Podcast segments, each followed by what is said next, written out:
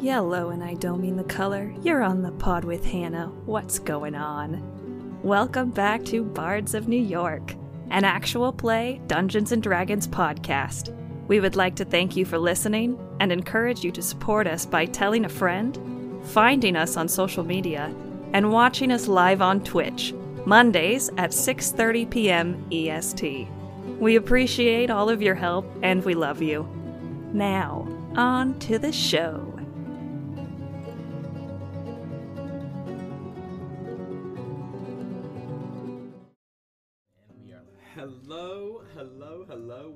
In, welcome back, uh, and thank you for joining us for another episode, another weekly installment of Bards of New York, and our second season, the Regulus campaign in its first stages, Regulus Genesis. Uh, lots of interesting story beats uh, we're in the middle of today that we will see how it pans out.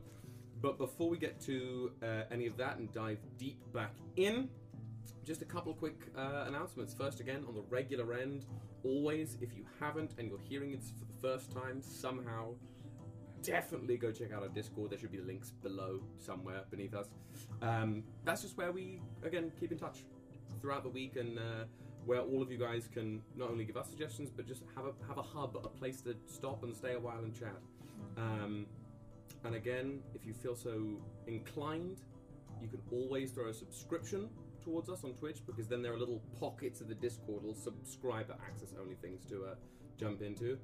Um, and I think that's sort of our, our general gist here. Hannah, any uh, any thoughts on your end? Any interesting Um, things? I will be guesting on Legend of Alos's Twitch stream this coming Sunday, and maybe uh, a following week after that. We'll see if they don't kill my character. Um, it's not your brother DMing, so you should be okay. I will be there at 3 p.m. Eastern Standard Time. It's noon Pacific Time. We'll be sharing the information on our feeds as well. It's a really, really fun time over there on their Twitch stream as well, and they're really talented and really lovely.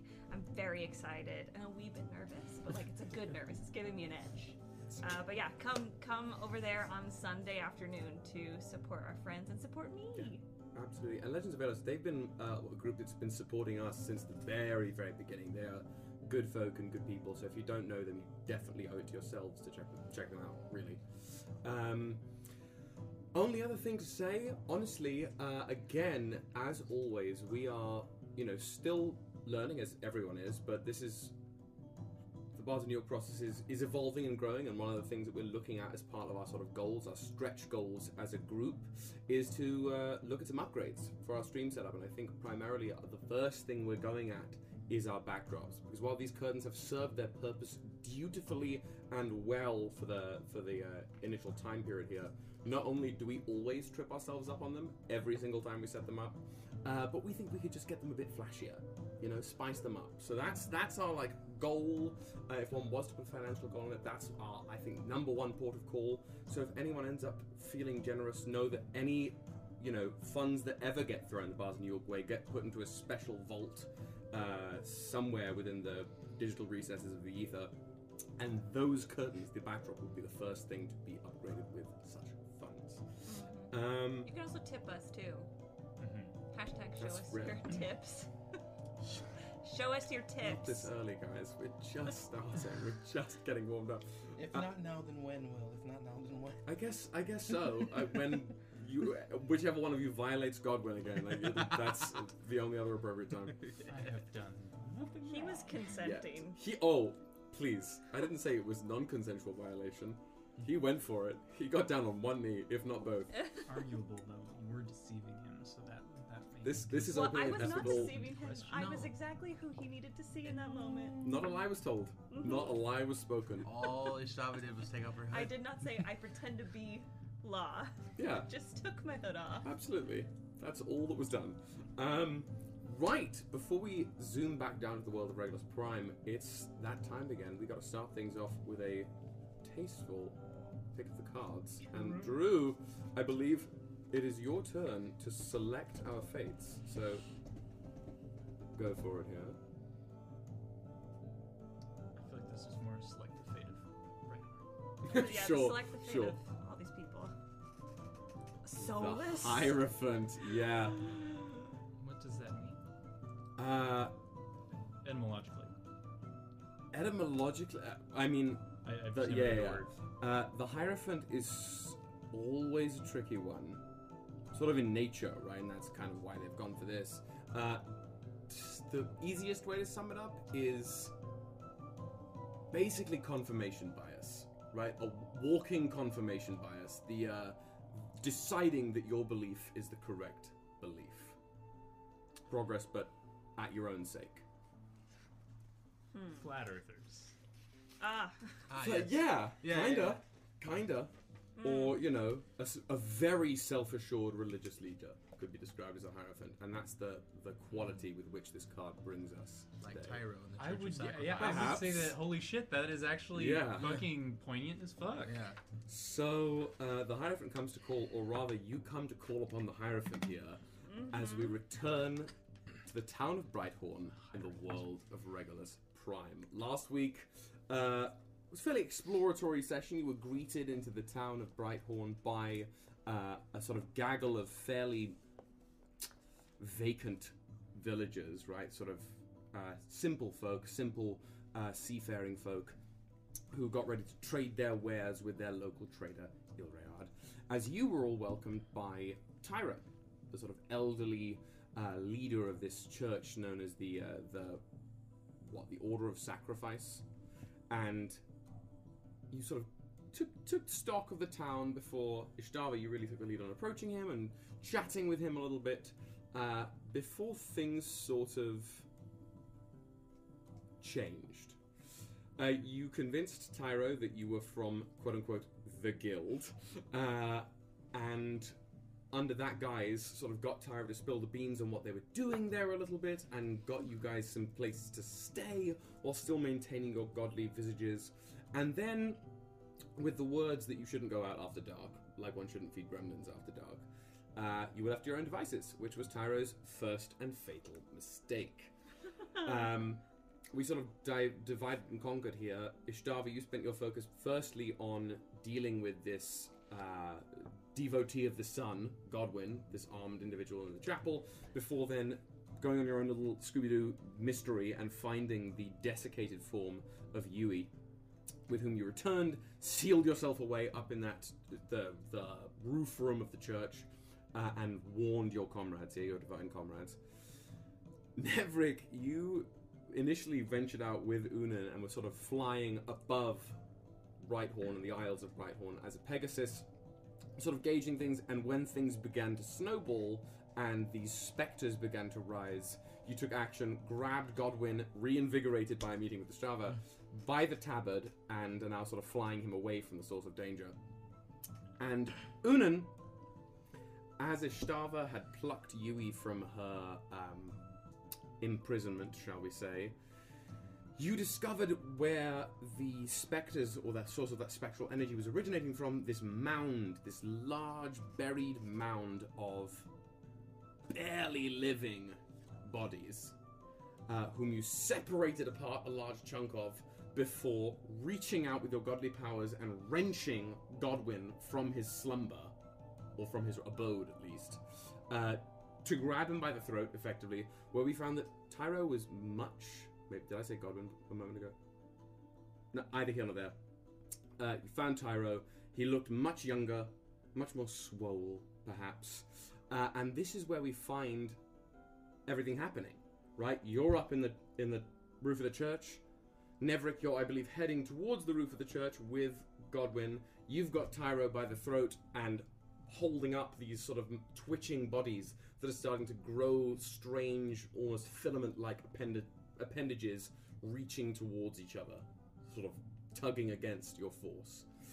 And this, in this sort of shoddy scenario, is where we will begin today. So your actions, Unan, in separating those corpses and disrupting that burial mound, even somewhat, has stopped for now the specters or that spec- those spectral energy spikes from appearing all across Brighthorn. But of course, you're dealing with a rather different issue here. Uh, and what were Tyro's last words to you? The stars, Something, something. they rotate and they fall, Dark side. and we will gladly. something, something, something. Complete. Great, yeah, check. Check plus. Uh, s- lunatic babbling, basically, Yeah. um, about the stars and, and sacrificing oneself. The stars. Um, so, things are tense and things are moving, and they will not stay in this limbo, in this calm before the storm, for too long. So, I task each of you with one act of, or, or one set of movement or action from each of you to see how far this will progress before the pieces that are already in motion m- keep moving. And in your case, Unan, that is literal, right? These pieces of human form or humanoid form that you held suspended are twitching and actively moving all at once. So, I will start, unless there is any anybody wants to jump in. If not, I will start with Nevrik since you are already in motion. Okay? So you've been most recently you've heard Ishtava call to you that she was up there and was sealing it away with sealing Rui, uh, Rui Yui away. Uh, and you're up in the air, already in motion with Godwin flailing below you. Let me actually. Okay. Yep. Uh, what do you want to do? So the first thing I'm gonna do is take Godwin as he's in my mouth and just kind of like throw my neck and try to throw him onto my back in midair. Uh, can I get a quick dex check? Yeah, Please. This is the second time that he's been elevated today. you take me higher. A ten. a ten. You just fling him over your. you were trying to like do like a behind the back pass to somebody, but Oh, like you know, completely I'll misjudged. say, given that he is not in the best state of mind at the moment, you fairly nimbly. It's a little bit of a rough landing. He sort of flings halfway uh, at cross purposes over the back of your body, landing on the stomach with an audible grunt. But he is firmly across the long way of your back. and then I I don't speak. I say it te- telepathically because Mhm. I'm a horse. Um, and there are some things that I I just don't want to hear a horse speak right now. I don't know, that's weird. No, so I telepathically I literally, um, telepathically I communicate with him, and I just say, "Hold on tight," and I'm gonna fly as fast as I can toward the tower, um, and just land on top, and then send a message to Strava saying I'm here. Yeah. in." Absolutely. You hear sort of not necessarily words from behind you, just like "Ugh." just like bare semi-conscious grunting from somewhere on your back. But you feel your fur being grasped a little bit on one side of your flank, and you soar over to the roof, sort of clattering on top of the uh, the pretty shitty wood wood thatching up there. Really, it's it buckles a little bit beneath your feet, but it holds your weight, and you can hear it above you. There's like sound of sudden and clattering hoofbeats on the roof. Ishtava, I, I sending this. Ishtava, uh, I'm here with Godwin. Could you let me in? Are you going to bring Godwin with you? Yes. Is he a threat? No. Fine, come in quickly. Okay. Um, before I go in, I'm gonna morph back. Well, I'm just gonna slough him off, and I'm gonna morph back into. Just Uh, in your mouth. Gently. and uh, Uh, morph back into my planeswalking form. Uh, Okay. Uh, you sh- sort of land, sort of gently slough him off, and shift back. And as you're ge- getting your bearings on your your planeswalking feet, for lack of a better term, uh, you can see that he is uh, mm, not doing so well. He uh, is has not gotten up from where you sloughed him onto the roof. He is not like injured necessarily, but his eyes are a little rolled back in his head, and he's just sort of lying there. Looks little green around the gills. all right, so I'll, I'm gonna. I'll go over to him. I, I'm gonna help you up. Come with me. Do not be afraid. What is happening? Please. I am trying to save you from harm. Just come with me. All will be made clear.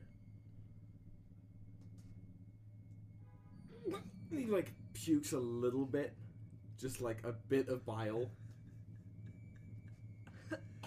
Gross. Wipes it. Let's kill him. Okay. okay. And I kind of help him up, and I put his arm over my shoulder, and we descend downward. You go down that ladder. Yeah. Um, okay. So you get brought down the ladder, and this sort of blends neatly into you here. Is there anything that you've been doing before this would have happened?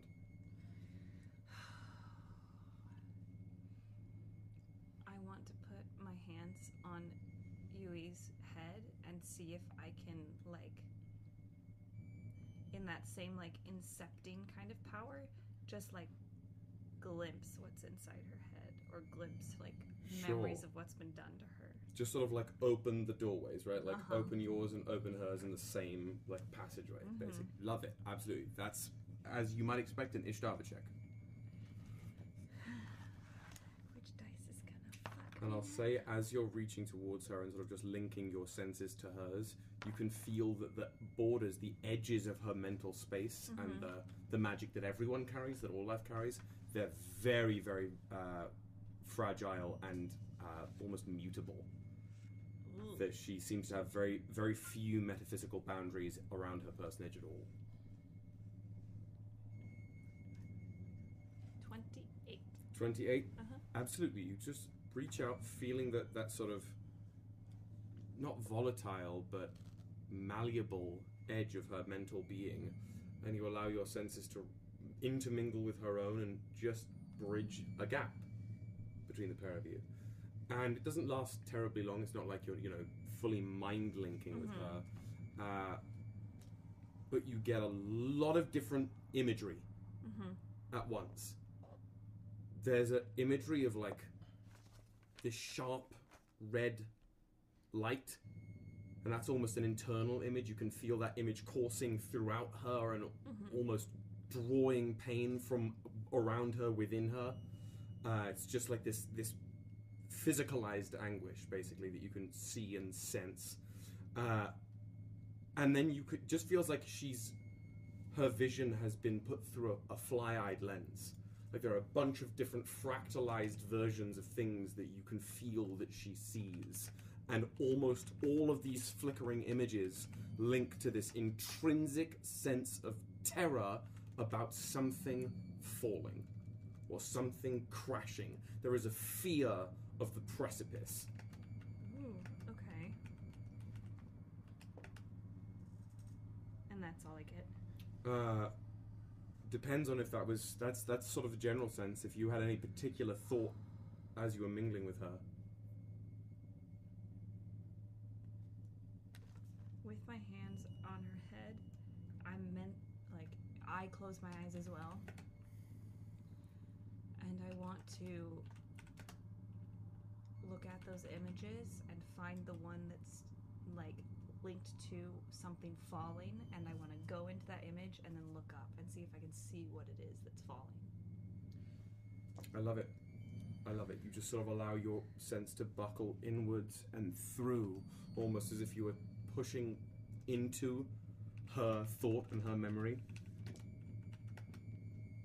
Okay. Uh, and as you sort of just extend your senses a little further, you hear this raggedy breath, or, as you has been sort of there, only vaguely conscious. Mm-hmm. As you push further, you hear a breath sort of catch, and her eyes glitter with just like iridescence, with light, with Mhm. energy. And in this contact between the pair of you, and you sort of linking your thoughts with hers, that dream that you begin to enter, or that image, shifts through her mind and through her skin, even as the boards of this room buckle and break away as the image of the dream expands into this space. The floorboards become oddly impressionist, like blades of grass flickering in a field of, of wood. The, the shadows in the room become wreathed into a canopy of faux starlight above you as the as reality becomes completely indistinguishable for a moment from this image. And this facsimile of the dream that you were, or memory that you were piecing through for her, and looking up with just this pressure from above you. It's as if the ceiling is tinged with this poor woman's fear. It feels like it's pushing down and coming down on top of you until you just turn your gaze further and push your powered divine focus upwards. The wood paneling of shadow and starlight breaks away and reveals this brilliant, massive comet. Seemingly miles away and all at once terribly close hurtling down with ice and the unknown. Did you see that? You've probably just come in the door. No. What'd you see? I don't know if it's real. There's something coming for this world. At least that's what you thinks. At least that's probably what these o- people think. As you've retracted from her thought, the room seems fairly normal again, though there's that pressure around, both of you can feel it. This like it's as if you had blinders on, and the blinders were being pushed tighter and tighter at your temples. Yui is now again sort of curled up on the floor, limbs too long for her body, shuddering there. Can I see, Mum, please? Where did she go?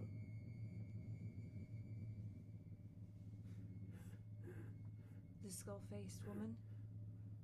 Mum, where did my mum go? Is your mother Luna? I don't know. I don't know, I'm sorry. No, no, no. You're you're fine. You're safe. We will not hurt you. I take off my hood. She doesn't change at all. Okay. And it's hard to. In fact, what's your passive perception? Not great. Um, it's uh, 16. Better 16? mine. That's, fine. really great. That's more than fine. Uh, for the first time, and you don't know whether this is due to disease, cataracts, or something else, it's like she doesn't. See? You can't. You don't feel perceived in the same way. Like you could try to Ishtava sense her, what she was seeing, and you you wouldn't get much. Uh huh. What's going on out there? It is, well, many things. The currently the Earth is risen. Unan is holding the, the southern isle up with his own will, and also is confronting Tyro. I'm pretty sure, but that's what I saw last on my way. I had to I had to save Godwin from that because You took your hood down, right? Mm-hmm. You hear a thunk next to you. This like heavy metal thunk Oh fuck. as Just cock hitting Godwin. Godwin has taken his arm off of you and is now down on one like one knee on the ground, one knee up, and he's like got his head down, like shuddering in place, barely holding himself up.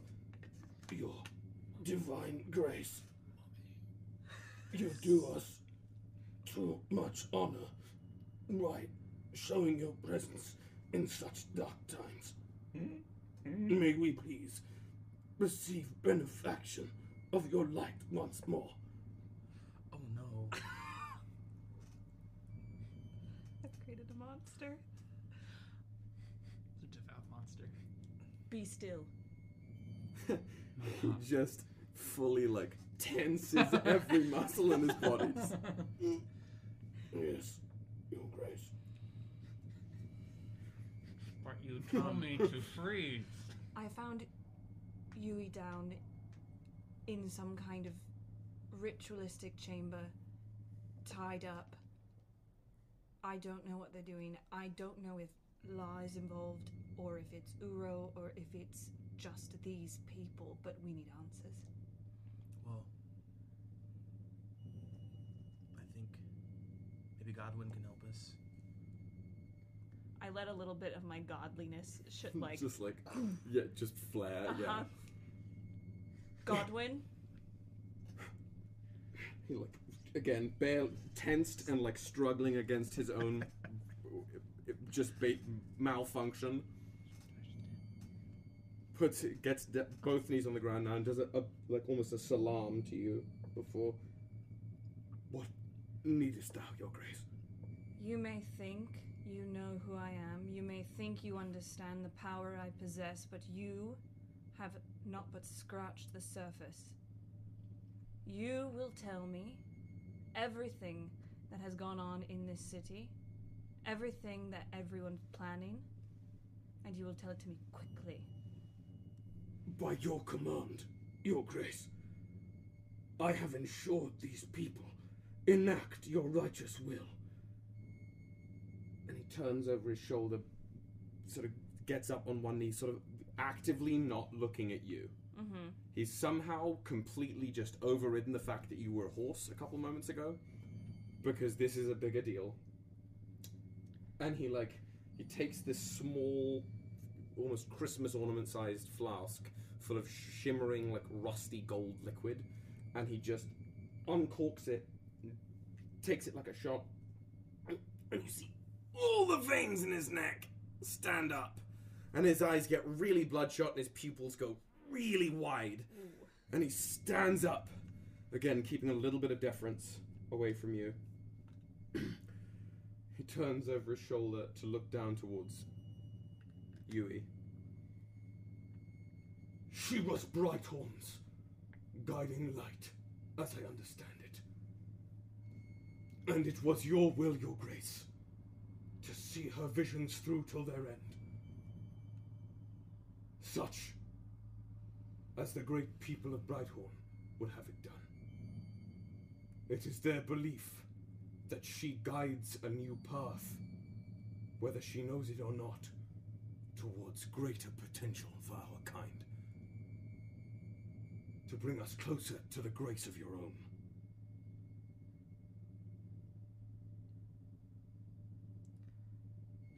What of this comet? That is what must be done. Like all we may aspire to be, it is an emissary. An emissary of yours. Of great light. Is that something I told you? Is it something that you've all decided to believe? It is what they believe. You have not spoken to them. No. I am your cherished one. I alone can speak with the sun.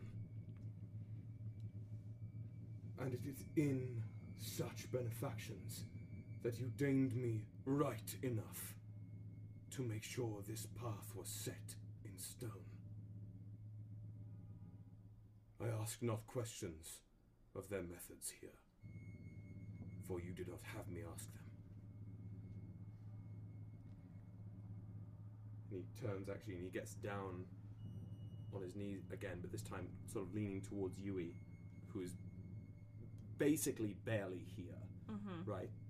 There's something when you are speaking to her, it seems like she is aware and can connect, but she is absolutely in her own head, if we can even call it that. So she's disassociating, looking at the wall just in the corner of things, shuddering, as Godwin, riled up Godwin, gets down and sort of like brushes the wisps of her hair on the back of her head.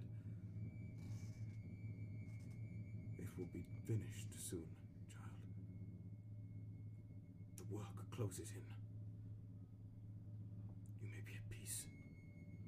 I want to know the plan. All of it. Right now, or I will flatten the settlement.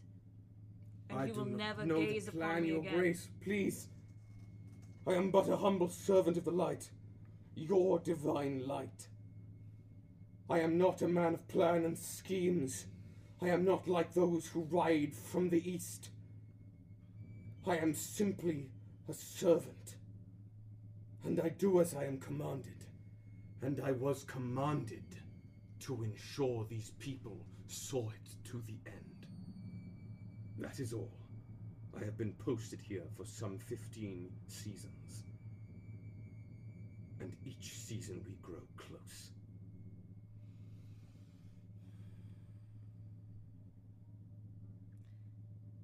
My child.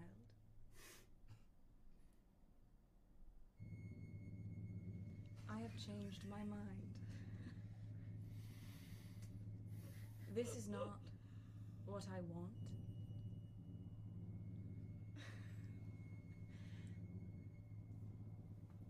I am here to change things and to give you a new direction. Again, him still like in reverence. The pair, or rather Nevrik, you can see him like his eyes sort of open, twitching at the corners a little bit, while still in prayer. What would you have it changed to, Your Grace? Compassion.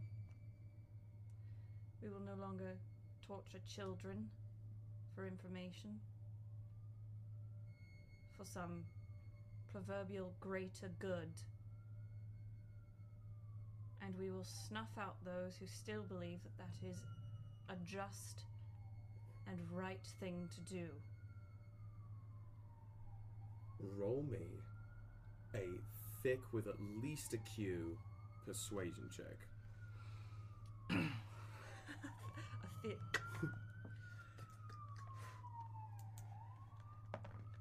oh no. Okay. Persuasion? Mhm. Okay, wait, it's okay, it's okay, it's okay.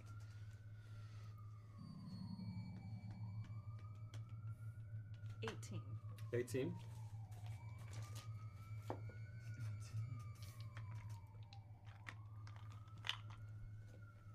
He still held there. Is it not? Compassion as it stands, Your Grace? Is your light not warm enough to grasp us all? This sweet child opened their gaze and allowed us to see the roads you bared, and their sacrifice, their great work, allows us to tread in your glory. Is that not the greatest passion? Please, we are but close, I am all knowing, and I will change my mind as I see fit. And you must not question me.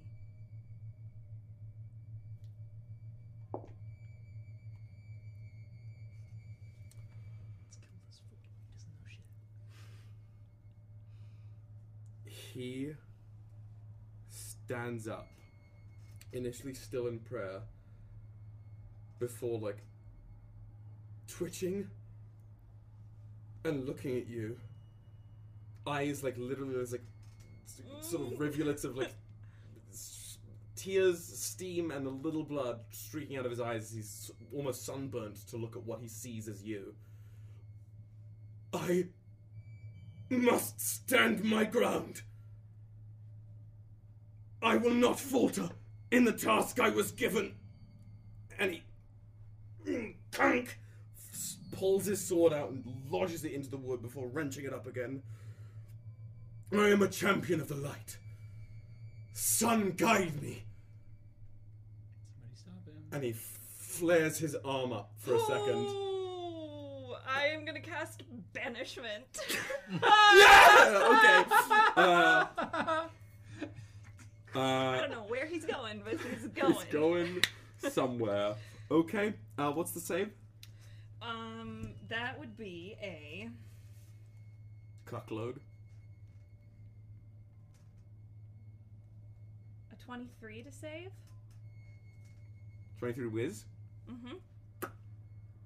I believe so. Let That's me a check crazy the save. banishment. Eight. Yeah. It So- would be eight plus. Is it eight or oh wait, I did ten. So it's sorry. Eight plus It's- seven, which is fifteen. So it's what, two less than and that? then So six, 21. So twenty-one. I don't do math. Still, guys. 21 for the spell save. It's sorry. It's a charisma saving throw. Okay. But it's still Okay, he's okay at that. He's okay at that. not okay enough. he, he, like flares his arm up, and there's a f- brief flash of light from his fingertips, and the the part of the portion of the roof above him starts to splinter and crack with some force. But you basically just say like, "Uh uh away," uh, and he is briefly like, you know, at the end of Lord of the Rings, Return of the King, when he's like, "You are free now," and the ghosts sort of go. And Uh-huh. vanish away.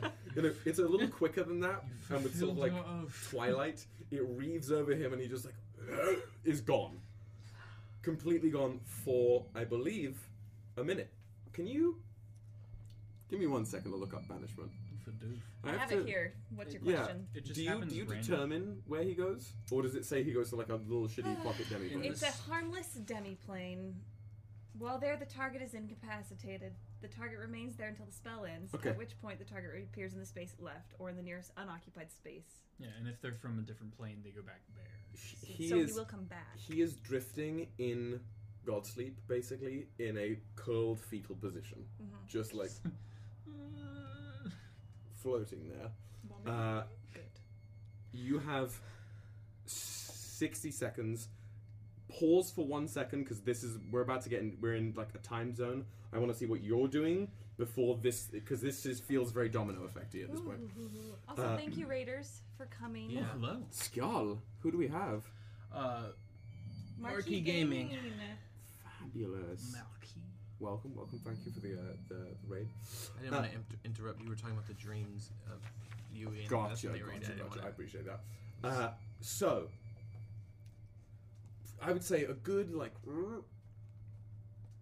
mm, two fifths, maybe more, of the bodies that you can see inhabiting this mound are up in the air, twitching and like writhing with these little tendrils, these rotten reddish tendrils piercing from their skin and wriggling out. Again, they're sort of impeded a bit by you holding them there, uh, but they are growing. And you've got this rapturous young Tyro, still in his tattered, uh, very um, almost uh, uh, devout garments, these like grey robes with that the pendant over his neck, but v- visibly beefier and younger. Uh, what are you doing?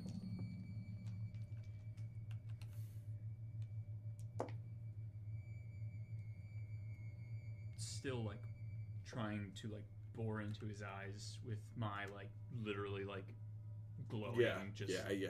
nebulous eyes. Um. I. I just look at him and I say, "What is the meaning of this?" He like literally steam is coming off of him just from the intensity of your like godly pressure there looking at him. Uh, uh, uh, uh, uh, uh. Ark of the Covenant, this motherfucker. Mm-hmm. It's- Please, you, you don't know the glory. We are so close to reaching it. Your power. Oh, I got too, too rapturous there. Too Um, rapturous. Uh, nice. Oh no! Let go, Drew. We're, we're Just just need to. Technical difficulties. sorry. Please stand by. I think. Great. Yeah. Uh, It's- your power. I can taste it. Let me. And he like, he's supposed to like lick at the your hand down below him. Please, I can feel it. You're one of them, aren't you? You belong to their kind. Give it to me. Give it to me, please. These fucking freaky ass humans.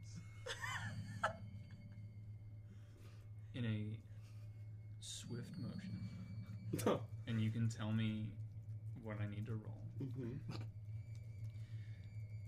I, while st- still trying to maintain what's going on, I, by his throat, toss him a little bit in the air. Yeah, yeah. reach down, grab my flail, wrap it around him, attempt, uh, pro- hopefully his neck still, and then plummet him to the ground. Finish him. Yeah, like just like Damn, scorpion stuff. so I'm gonna need Like meteor slam. uh, I'm gonna need three rolls from you. We're gonna do the throw. We're gonna do the grab. Yeah. Which, yeah, which no, would be an that's attack. it. That's it. That's it. Yeah. So it's gonna be the. I'm gonna just basically an athletics check. Oh, I, again, I'm not. That's It's Yeah. the alley and the that. yeah, exactly. That- the alley and the oop. Yeah. That is a fucking joke. Yeah. So I rolled an eight. My athletics is plus twenty-three. Okay, so that's a that's a 32. That's a, No, 31. 31. 31. Oh god, the one point. it is yeah.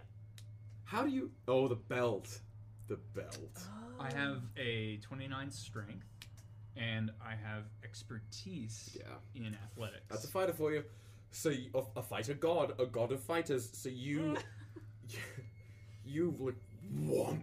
You don't let him go that far, but as you push him, it, there's a sound that even you guys can hear in the in the church. That's like a thunderclap as Tyro briefly breaks the sound barrier as he's launched. Like before he's even that far down, the thing goes up. As your flail is extending with those links of like energy and ether, you hear Tyro flying up in the air. Roll me the attack. I. That's a. We all got it. 22. I'm a good Or th- I'm sorry. 32. Th- yeah, okay, there we go. Uh, yeah, his his AC was a was, a what? Um, Low. was low, wasn't good. Uh, yeah, it was a twelve. He's wearing it was a twelve. priestly robes. He was yeah. so you just as he's laughing down. Goodness. Oh, that's what the third check was. I need a concentration for holding the dudes up while your rage Okay. is like pinpointed on this guy. Okay. I knew it was something. It just wasn't on him. That's important for. Wow, I haven't played a caster in a little while. What is concentration? Concentration is a. Uh, it's Constitution. A, you just have to roll yeah. above a ten. It's a that, That's for spell save DC. No, no, no. she's right. Okay, she it's, it's above a ten. Twelve. Twelve. Yeah, you're fine. So you keep him held up, but you and just slam him down into the. Uh, you got a thirty 32. On the athletics. 31. 31. So that's going to be. Okay. Um, as you slam him down into the pit, I'm going to need the damage for the attack Jesus. plus 3d10 falling damage. I'm, uh, I'm unprepared. But I'm here. I've got plenty of dice for you. I need. Yeah. Mm-hmm. Just go, grab. Just little grab bag. I one more. Where's the last one? Oh, here we go. All right. Yay. All right. So.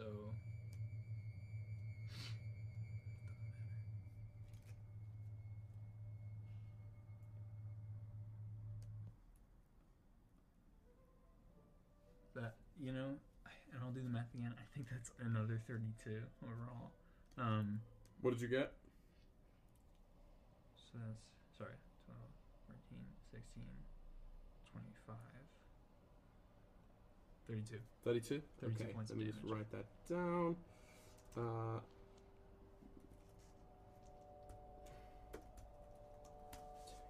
perfect. Yeah, you slam him down, into the- but you, just like you hear the sound of other bodies breaking, him shattering as he hits the ground, as you, I assume, retract the, the thing. Yeah.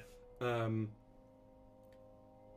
as he hits the ground, there is a little ripple of almost like little vein like crackles of red lightning from his impact site across some of the corpses in the ground.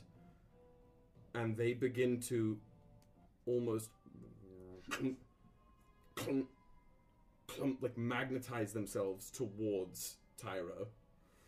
And you can see his top half is still mostly unexposed by these bodies, just like battered. There's an eye that's now missing an eyelid, blood trickling from his mouth. Oh, what glorious pain! Please, give me a taste again. We have but moments until it all pays off. And he pushes himself off the corpses, and the corpses come with him, almost like fusing to his chest and lower half. So he's got, you know, his legs seem to grow and extend and become made out of these bodies. I can feel it now as he licks some of his own blood off his mouth. You are one of them. A divine being. Tell me. As he pulls himself further, more bodies accruing to him as he goes. You are divine. What do you feel of our worship to you that goes so unanswered? Please, I must know. Does it taste delectable? I hate This person. Oh.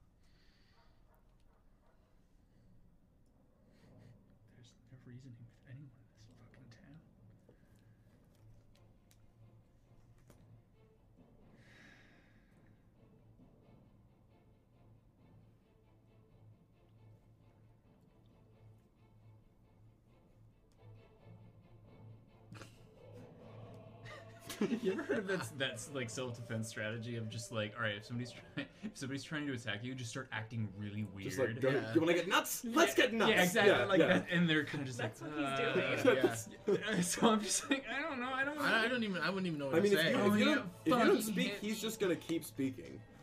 Okay. Um, Uh, Please don't let that happen. yeah. Oh my um, Apologies for the siren that's coming by. Gang. Hashtag NYC. Gucci. Somebody's being Bards saved. of We have to New remember. York. god. Yeah, right. Somebody is being saved. You're right. So, in theory. In in theory, right? Let's hope it's not somebody using the siren privilege for themselves. Um, he continues to raise himself, but just like accruing more mass.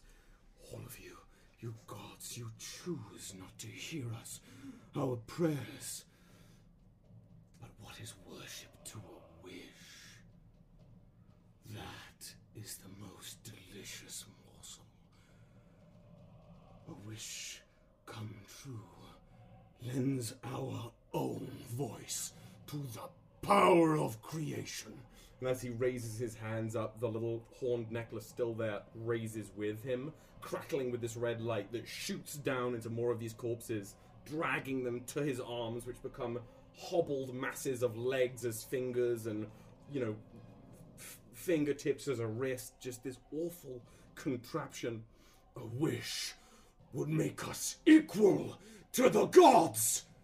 And as he holds his arms up, there's a single bolt of red light that shoots up from him. You, upstairs in the, the roof, Yui, ah! her head tilts back and her eyes crackle with light, this red essence for a moment before she drops back down again. And for you outside, way up through the clouded night sky, the clouds part at the lightning bolt.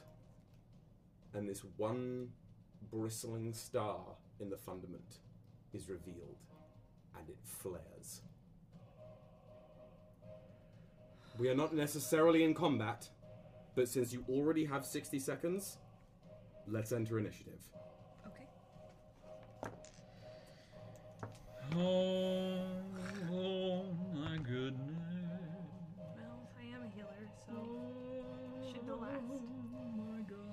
rolled a natural twenty. Are you you were literally course. joking, my guy. No. Well, I haven't. I have advantage. Um, again, so the, we, we can if you ha- if you're feeling feisty and end up fighting, that's fine. We'll say in combat, but, and we don't necessarily have to function by combat rules just Uh-huh. yet.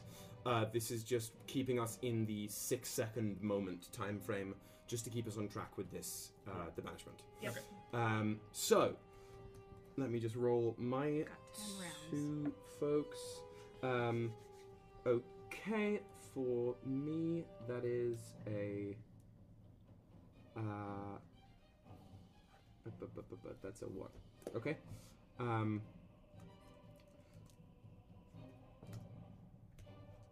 okay, and then on my other end we have a. It, yeah, okay. That's fine.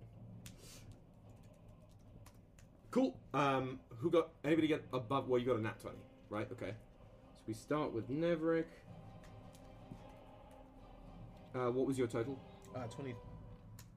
Twenty-three. Okay. Anybody got above 20? I'm sure you got higher than I did. Nineteen. Nineteen. You rolled a four and you got a 19? I have advantage, so I Oh, rolled okay. a 12. So, no. And Ishtava? I got a 9. A nine? We love to hear it. Uh, okay, I will say for you, Ishtava, who was the one who called out, you can f- just have that radiating uh, divine sense, the godly sense, already pinging off of these two moments. Uh huh. At the top of the third round, the uh, our called for friends will be arriving from their re- Gotcha. repres- uh, respective locations. Gotcha. Okay. Uh, so, you've just seen Yui have that sort of flare up moment, and on top of that, Godwin's just been banished. Nevrik, what are you up to? You can hear something like muffled yelling outside, but it's hard to tell what's going on without being outside yourself. Yui is on the floor, Mm-hmm. writhing, or is she She's just, no, she's or sort she of just, just like shuddering now. It Okay. doesn't seem that much different from her before, but there was just like a split second where she had that moment, that freak out, that burst of energy.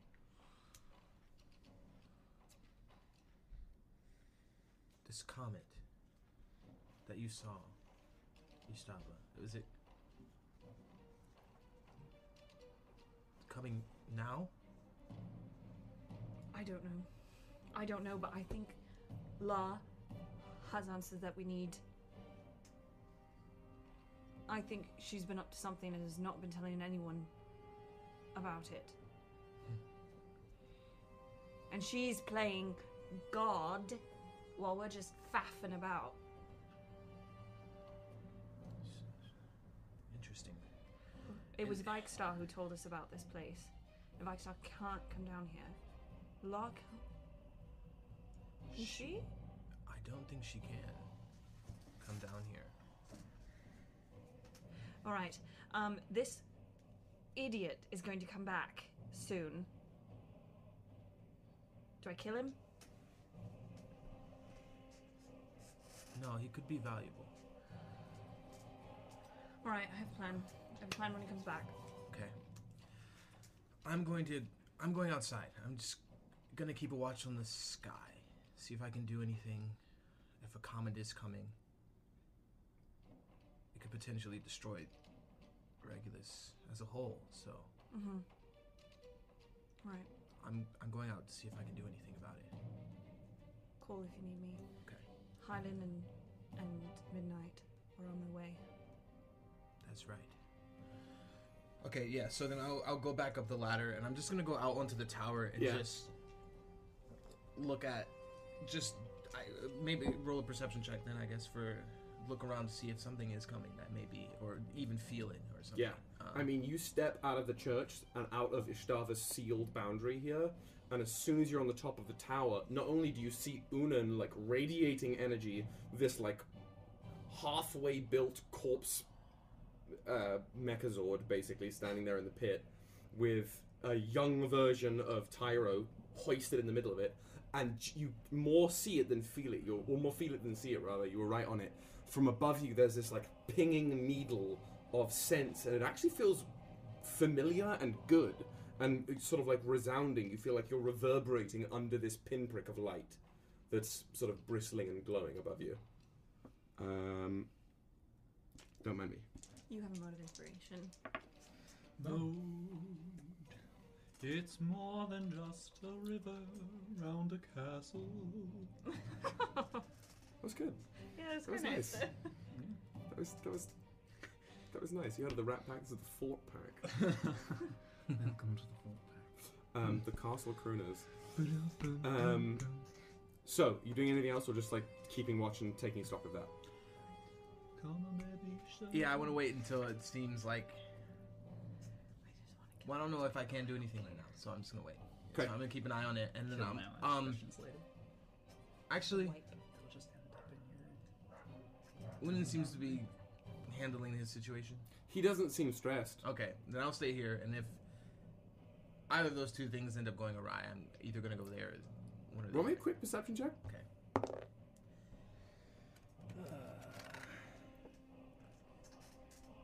Twenty.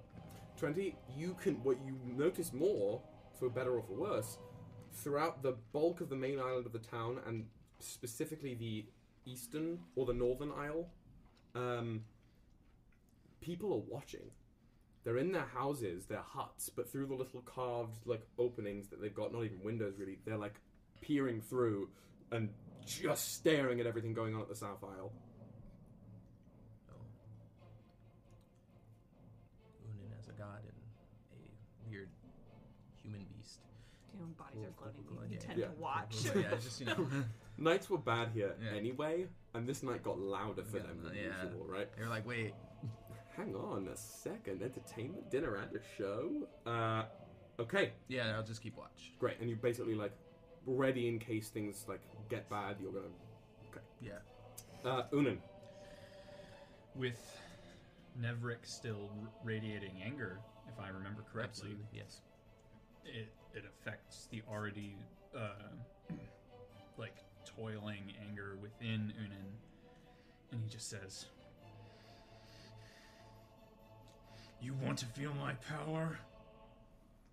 And I I'm gonna go to town on this motherfucker. great. First attack, I want to. I want to do it as a, like the ties that binds grapple feature of like being able to throw in and pull. I want to Yeah. like I want to hit get him specifically And try and, wrench rip him out, of, the. what he's doing. Dope. Dope. Okay. Roll for the attack first. That's uh more than twelve. That's uh twenty six. Well, his AC has uh, taken. Oh no, it's actually. It's actually worse now. I misread my own stats. It's considerably worse. Nice. Yeah, he. Uh, I mean, he's a big target now, right? So Yeah. you uh, just. It like slashes through some of the corpses as it goes that form his body or form his extremities, really, and it whips around his torso again, and you hear him, "Yes, more." Roll the damage, because that does do. Uh, It doesn't right? do damage. Oh, this It- is the yeah. yeah, It's okay. either damage Yep. or pull. Um, but I mean, that was attack one. Yeah. Um, as I rip him towards me, Let me just make see how much of him is he crit fails. So you uh just you hear a wet schlucking sound and you just you wrench him out of there. The corpses stay up, but immobile, still sort of flickering with that red light. Uh, as he like whoa, flies As- across towards as you. he's coming towards me, uh, pull like pulling back. God, uh, bonus action. God Core becomes the shield, and shield bashes him on his way in. Fuck yes. yeah, okay. This is like a God of War combo. Oh, I. Yeah. Um, Getting all the combos. I'm wombo combo. I feel like that's what fighters in D&D have to do, right? Yeah. Just like string combos together as the, you know, Because either it's either that or, or it's me going. I hit him. I Right, hit him right. again. But it's it's like in if you ever play the, the Batman games, right? You Yes. press one button to do a combo, but it's always the stylish, It's like so mo- like satisfying. just like exactly, and that's I'm really right with you there. So yeah, you're pulling him in, and he's screaming and soaring as you're just gonna wallop him in the face. Yeah. Um, I believe that the forming is a bonus action. yes. Great, perfect. So go for that second attack. That's a uh, twenty-five. Yeah, it's gonna hit like a truck. His armor class has increased now that he's no longer part of his big form, but Oh, good. Good for it's him. not increased that much. He's still a priest. He's still wearing cotton. he's basically wearing a towel Linen. or a couple of towels. Jesus Christ. Um, I hate this person. I hate this town. Me too. And I think I hate Highland because of it. Hate Aurelius, not Highlands? Titan. Not Helen, rather. Um, that's gonna be. Sorry, twenty. No. Wow, my brain's not ready for maths today. Yeah, twenty-two points of damage. Twenty-two point. Okay, sure. Just like, and I assume you're detaching the the the flail. Yeah, as it so goes. that it, it the ties that bind stop kinda, like, binding. comes yeah, back he sort behind of, like, me. flattens on the ground. Um, yeah, and he's prone as fuck too. So how much did you say it was? Twenty something. twenty-two. Twenty-two. Perfect. Excellent. Yeah, you sh- you can hear his teeth shatter as you hit him into the shield, and he falls down. He's on the ground. Yeah, he's on the ground. Fucking slant. Just and th- this is from the ties that bind. Just like slant, like right into his chest Just like a to whip wallop. it. Yeah. Yeah. Go for it. Whip it good. I think you have advantage since you're within five feet and he's he's prone as hell. Diggity That damn. is like kinky and not a healthy Yeah. way. like there's masochism and then there's this. Thirty. 30, yeah, that more than doubles his AC. So, you know what his AC was? Well, never mind. I won't tell you. I do want to know eventually. We'll get there. We'll get there. Nineteen points of damage. 19? Okay. Does he still breathe? He's sputtering blood, but yes, yes. but he is still very much alive and wild-eyed as ever. That the the his pendant, the bullhorn pendant, is literally glowing with that crackling red light. It's like if veins were filled with LED glow stick juice instead of blood. I mean, yeah, I'm gonna keep. I'm gonna hit him again. You're, you're I, I might, all this I might do top something. ropes. I might do something different next turn, but I'm already in the middle of it. um, a- after after it hits down, comes back, uh, circles around him, and then just slams it back down. Just brutal. Okay. Nevrik's just. Watching with the opera Uh, glasses from the. Yes, Oh, ah, a palpable hit. nice. Twenty-four to hit. Yeah, that's exactly double his AC. Jolly good show. Another 19 points of damage. Another 19 points of damage. Yep. Nineteen.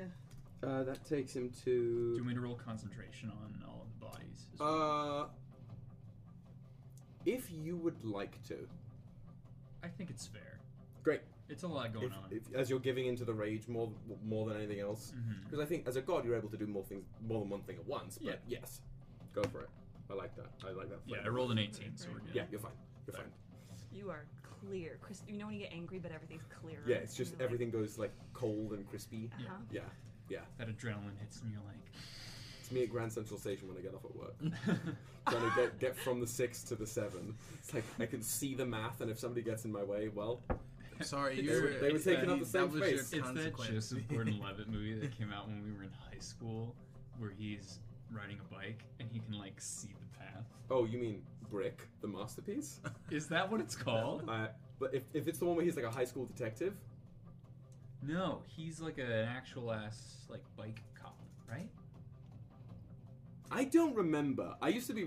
This is a conversation for later. For the chat, Joseph Gordon-Levitt in a bicycle-centric.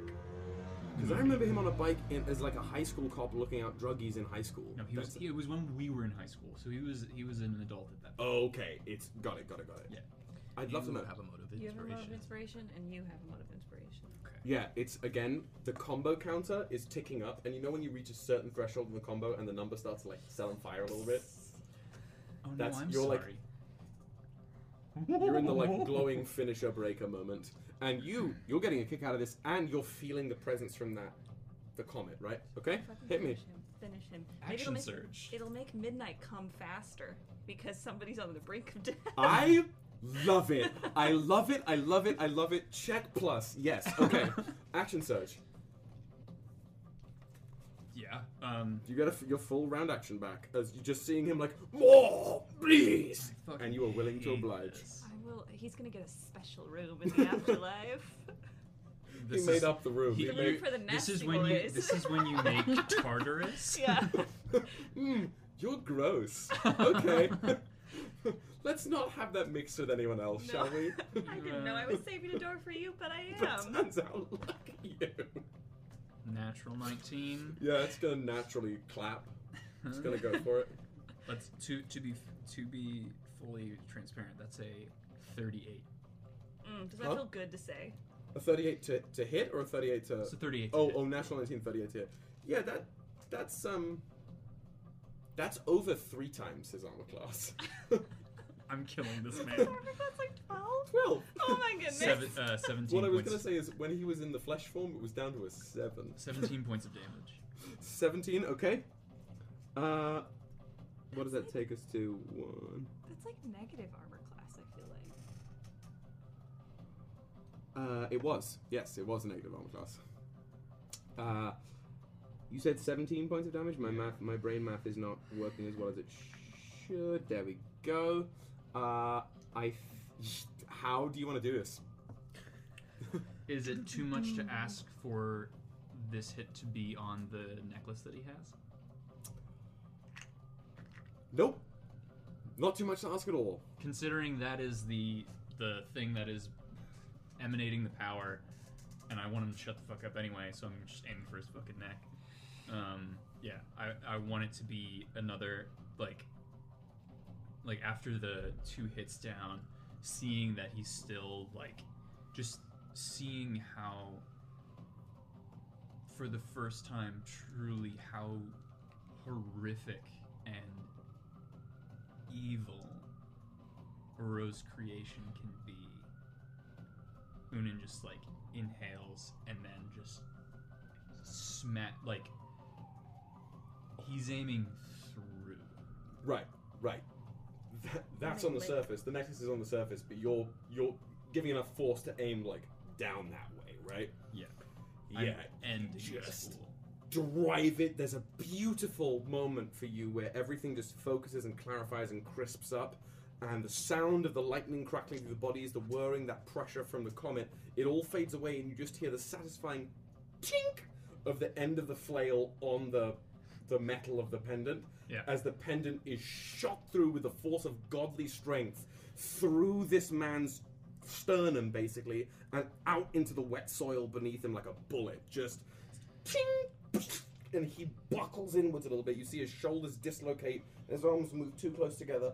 Oh, oh, oh. And he just goes limp. Damn, Kakashi, why'd you have to do Rin like that? Chidori. He, he just like his the light drips out of his eyes, and you can see as the fla- as the ties that bind retract into itself, a smoldering red light within his chest in the hole that you created, and the bodies stay up. As he lies there, d- dead, you watch as his form, his swole younger form, writhes as musculature leaks from his body like worms. And his skin sallows and his hair greys, and he returns to a desiccated, much older version of the man you met. Even older than the old man. Even older. Damn, Tyrell was already old. Uh, you still have, f- what, two more attacks? Three more attacks? Or, or you, I guess I, I, I blew my loader. um, you, the hit was required. I mean, you put him just over his, his maximum, so. um, I'm, can't. I'm, I'm pretty I, I'm pretty sure, and I will abide by this, that action surge is is used as only Uh, attacks y- anyway. right. I, I think you just get your action back, but once once you spend it for an attack, I think you can't unspend it and use the action like part way, basically. Yeah, I think in gen- I think in the rule book, Is that the case? and I think it makes sense know. that like it is used specifically for combat, specifically for attacking. Um, so, but uh, instead of that, Either um, way, the, what the done is done. The load is spent. Jesus. um, Nope. If it's You can use it for anything. You just take an additional action. Okay. Okay. Well, I'm gonna.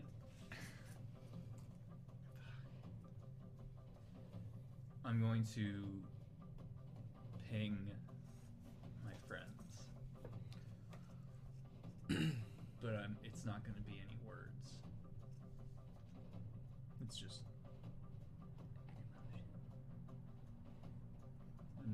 or maybe not even. that. Unan marked himself as safe in the Brighthorn catastrophe. Basically. Although I could see it, so. It's on Find My Friends. We know where Yeah, you are now. yeah. Um, okay, they're just standing there simmering, basically, Mm-hmm. in front of this still sort of wriggling, writhing mass of bodies. And I look up. You look up. Yeah, because I, I I didn't spend Really a lot of time it, on yeah. what happened up. Yeah, I mean, you can I see there's like, I'm- still the cloud cover. I'm end this fool. I am focused, singular vision. yeah, the cloud cover is, is getting a little wispier, but it's still kind of there. Though you still see that spiraling hole through the top of it, Yeah. way up. Mostly the you, obviously the, the sky is obscured, but you can see a small pocket of it in which this one star Mm. is bristling and flickering a little brighter than it should be. And it, as you look at it and can sort of sense its pressure as it resonates with yours, it feels good. It feels familiar. You feel almost like you're vibrating on a similar wavelength. Daddy? I thought it was our shit mom. But both of you have felt that way. On on paying and sort of like acknowledging it, you feel it, and even if you look away from it, you can still feel that positive resonance within you. Still doesn't mean it's good. Uh, I, I, brr, brr.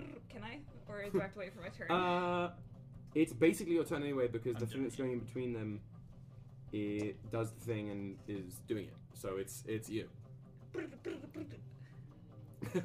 Don't know why I sound like My a pigeon. Spidey sense. It's like it's like you know when you s- like the old Batman or really old Spider-Man cartoon where you see their face like Yes, swirl. and it swirls, yeah. It's- That's what I'm getting from this. yeah. Unan, Meanwhile, back at the back page. Literally. Unan Law has something to do with this. I don't know how. I don't know what she's planning, but she is involved in this. Is that sensation of familiarity, or is it n- is it not possible to? That's all I'm saying distinguish? about it at the moment. Okay. Feel like the gods sleep more so than the heart. Uh, are you are you reaching out? Are you trying to sort of like ping with the resonance up there, with the comet's resonance or the star's resonance?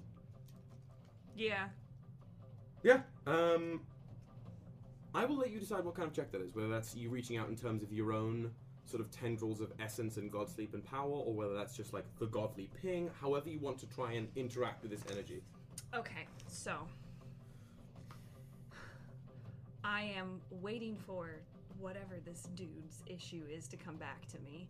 And I've got Yui him on the back here, burner. and I've got Yui with a hand on her shoulder. And I'm just gonna put my other hand up, and I'm going to let my black hot topic glitter.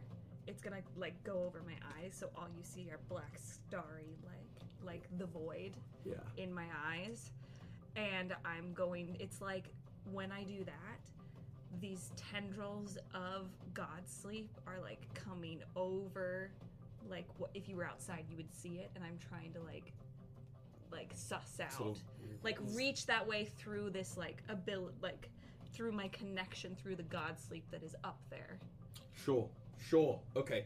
Of like allow yourself to, you know, connect with Yui here, who has a link to this whole thing, and then using just your nebulous power, your uh, what you know, the the unconscious consciousness out there, to reach up towards it. Love it. You can. I think that's going to be an Ishtava check.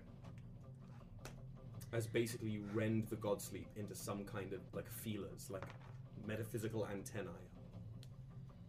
oh my goodness this die is going to jail. Straight to jail. Um, to jail. 19 19 using the god sleep itself as feelers to sort of tether yourself to the god sleep and to use the god sleep to reach through almost. Am i am i getting the sense of that correct? It's like yes.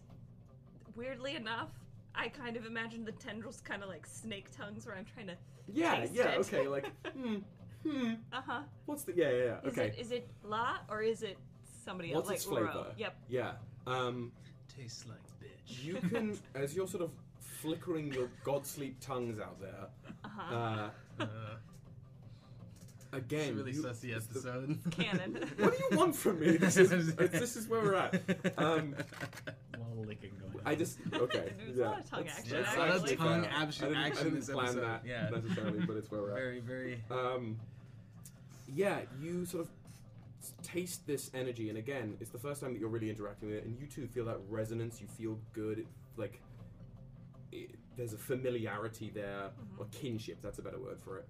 Um, but it tastes completely new, like almost surprisingly new. If you are actually tasting this food for the first time, mm-hmm. it, it's something that we no longer can experience. It's sort of like when you taste chocolate for the first time as a child, right? Mm-hmm. It's it lights up all those neurons, and that's the same sensation that's happening to you. Your godly planeswalking neurons are all firing as this is something new. And I'm not talking about like you made the snowfall new, or the planet is new, or you're experiencing things with mortals for the first time. This doesn't align with previous flavors of anything. The God Sleep, La, Uro, the Void, none of it. Ooh, okay. um, I don't think it's Uro. I don't think it's Law. I think it might be. It's new. It's it's. I I don't know what it is. And then I'm going to prep. Um, Greater Restoration. Great. Okay. Uh, you don't have to roll a con check to stay banished. Does uh, do the banished have to roll a, a save at the end of each? I think they do.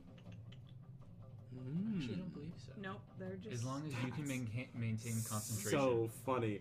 Uh, if you maintain concentration, you're good. dope. Dope. He's just drifting. I could then he could come back and then I could cast plane shift and just send, just send him, him somewhere, else. Yeah. I'm Uh, thinking about it. He's going on a magical mystery tour.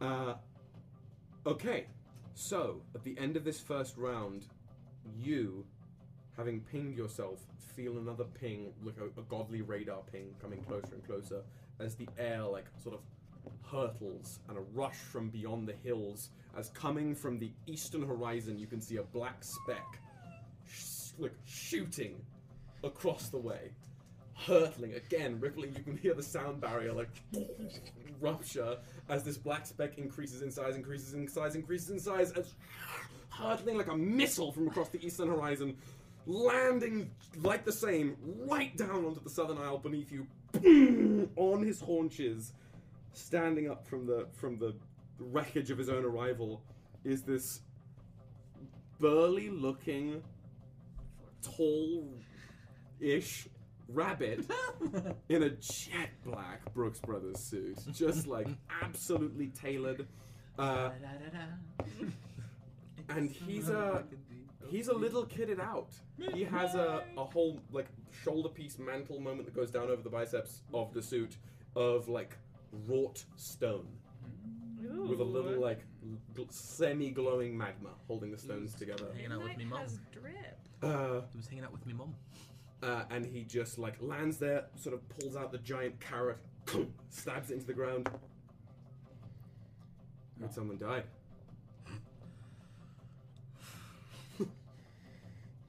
There's a lot of death here. One second.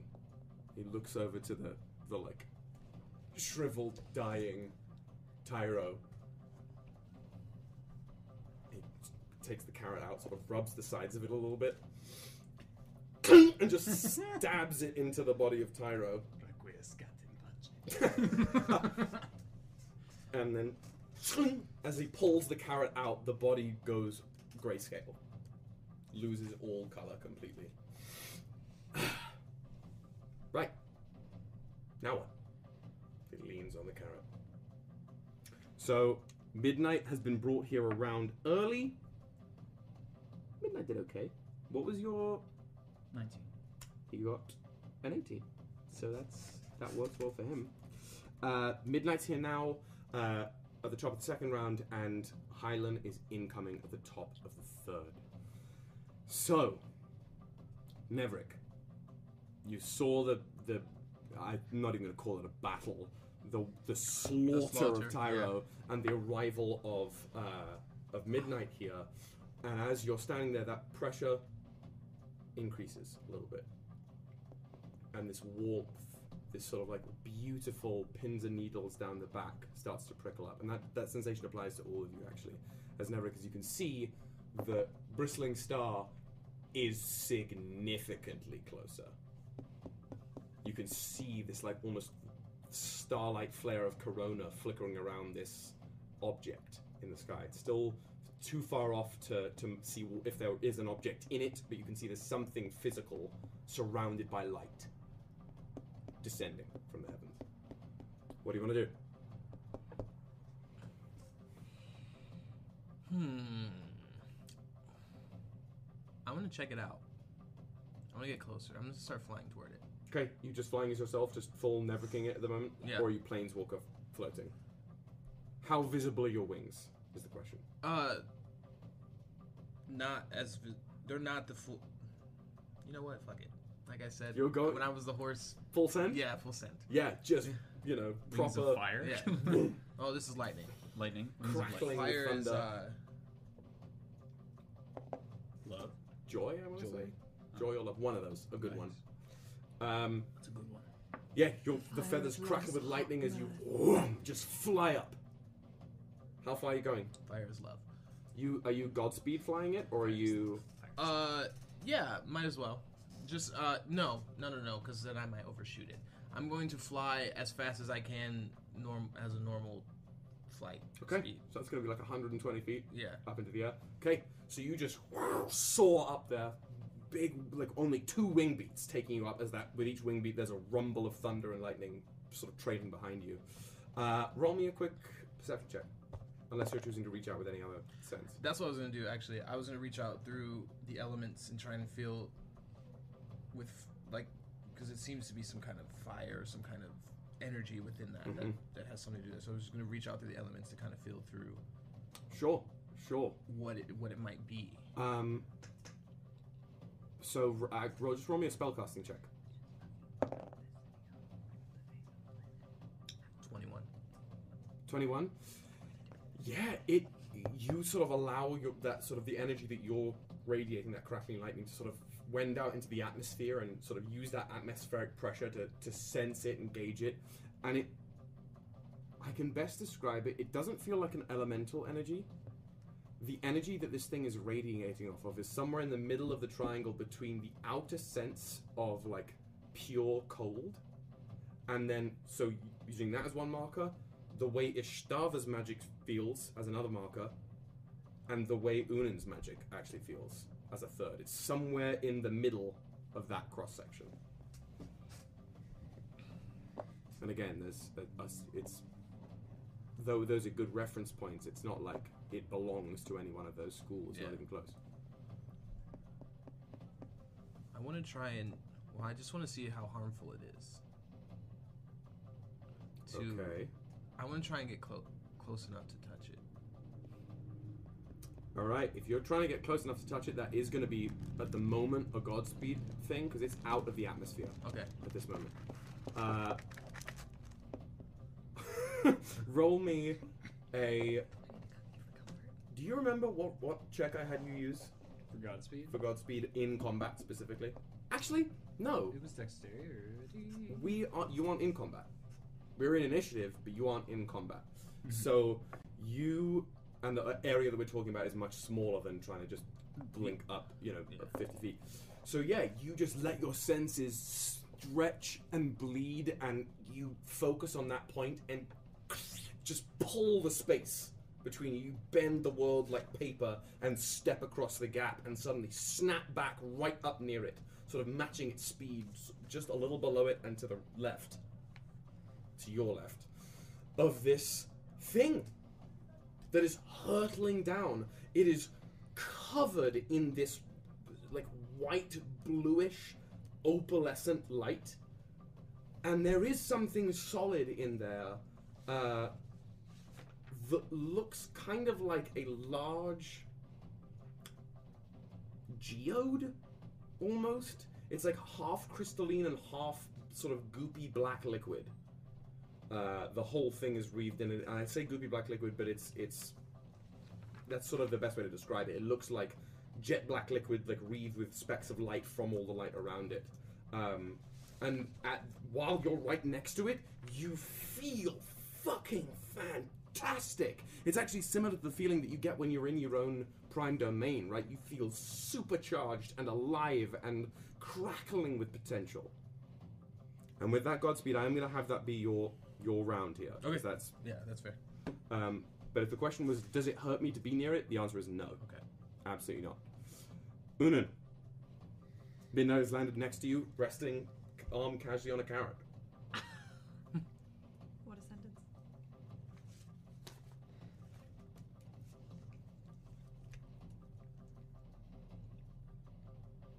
Ishtava is in the church building over there. Oh. Okay. Is everything all right? No. Looks uh looks kind of nasty, honestly. Anybody else getting hurt, or is it just this guy?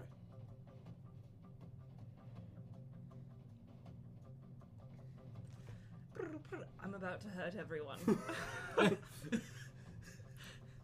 Uh, Someone better talk me down. talk me off the ledge. Fuck me. Um, the ledge. I'm gonna get to midnight in a second. What are you doing? I'll be back. Where are you?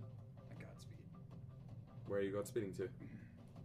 The place in the ocean in which I had a vision. Okay. Many, many moons ago. Many, many, many moons ago, in fact. this sounds like some backstory. Yeah. stuff, Maybe Uh, had a water nap. Okay. You just let your almost focus less on a, like a place that you know and more on that vision itself, and just let the world bleed around you. The the ground, these corpses, they all fade away. The last thing you can really feel is the body is dropping, as you boom, flit into the deep dark of the water. And the water, you don't even feel any of it. You're just almost pure energy rattling down through the western seas, deeper and deeper into the pitch black of this terrain until something far in the deep. There are no, there's no life around how far you've flitted as you sort of rend yourself back into a solidified planeswalking form. Something way down, past the point of water even having some kind of gradient of light. It's just ink down there. Something flickers in l- large amounts of bioluminescence. This radiating thing like a pulse or a heartbeat funnels down this coiled thing. Way, way, way down there. And as it flickers, you can see this outline of a huge, basically, uh, something that looks rather eel like, Yeah. but in colossal scope. Uh, still mostly shaded by and only unveiled by its brief pulsings of bioluminescence. Not in that same, or in that like, the sensation of, of radiant resonant kinship that the comet was giving you. This is like genuine, like l- you can feel your power ebbing and flowing in unison with this thing down there. A sensation reaches towards you from this glowing eel, whatever it is. It is no words, it is just sense and vibration and force, but it translates in your essence to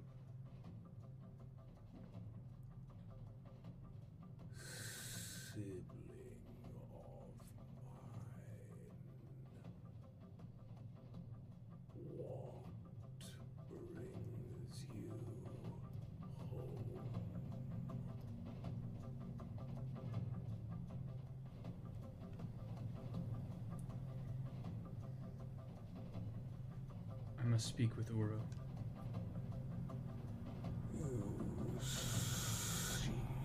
Creation, and you step foot at our precipice. The way to the Maker is through.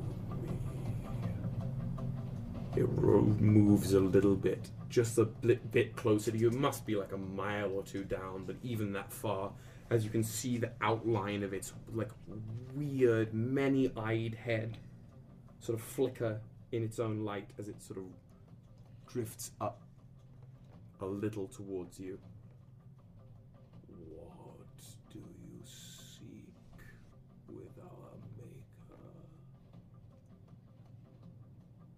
Council.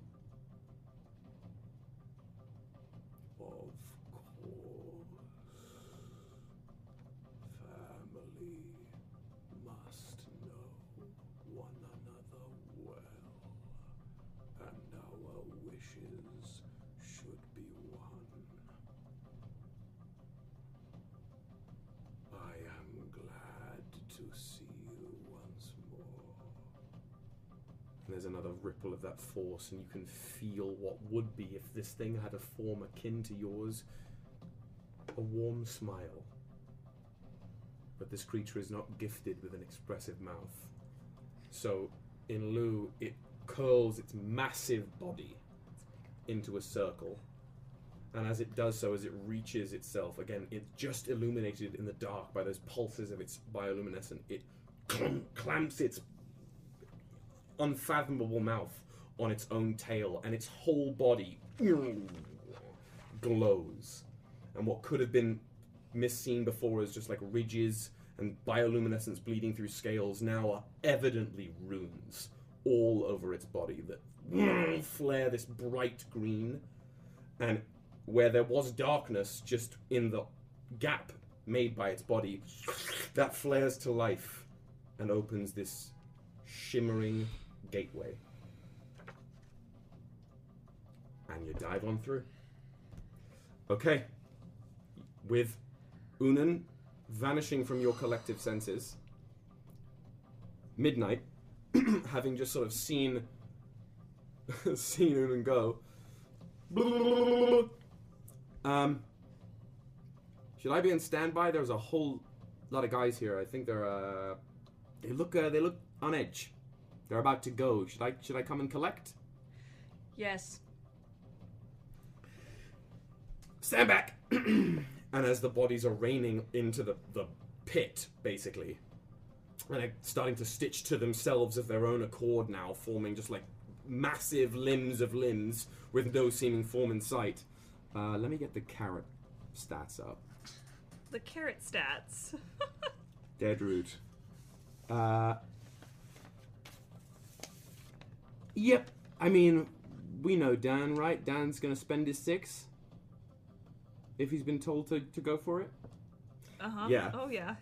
Midnight's just gonna hoist the carrot up onto his shoulder like it was a, you know, a rocket launcher or something. Mm-hmm. And he just smacks the side of the carrot and says, "Let's get to work."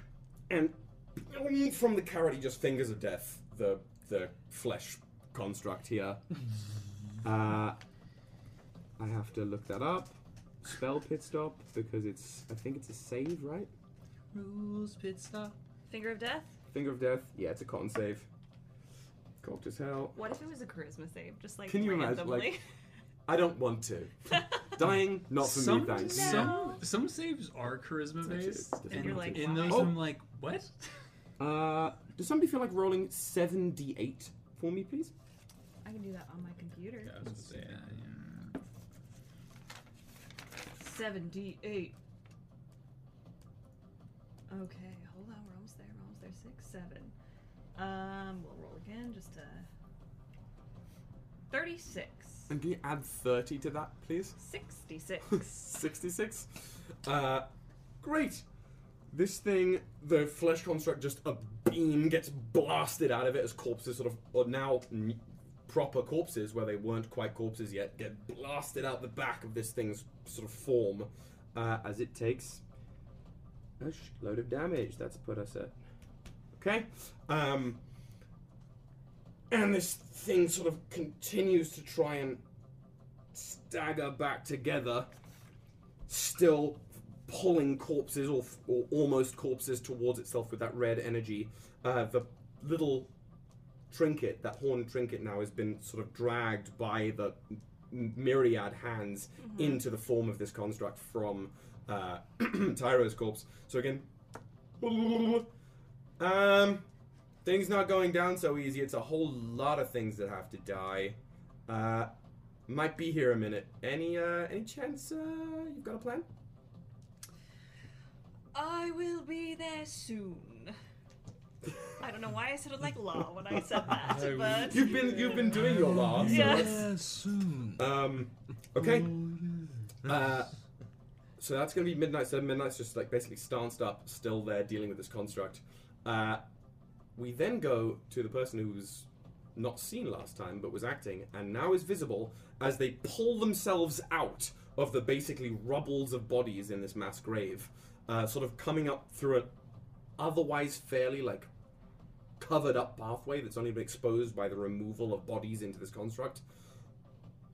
black robed Luna steps up and out onto the ruin of the Southern Isle, holding a like metal sigil, sort of almost moving on its own, wreathed with some kind of red energy, and she shouts at the top of her lungs. Everybody, please stop! Let us explain ourselves! We are this close to saving so many people! Please, don't let it be for nothing now! If any of you are listening to me! Give me a chance! Do we hear this even though we're not there? She, uh, by some form of magical means, uh, her voice is being projected from somewhere. So it's easy to hear, even if you're not necessarily like. You don't. hear Yeah, it. I was like, you don't I'm. hear it. And uh, actually, neither do you. But Midnight and you, Ishtava, yes, you do. Do I believe her? You can certainly roll me an insight. That That was was- a it weird did, like, did the half pipe there. Um, that is.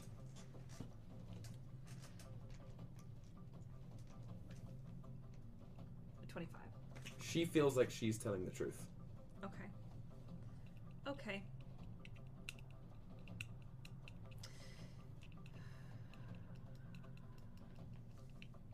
A little bit soft magic. Please. I'm going to scoop up Yui into my arms and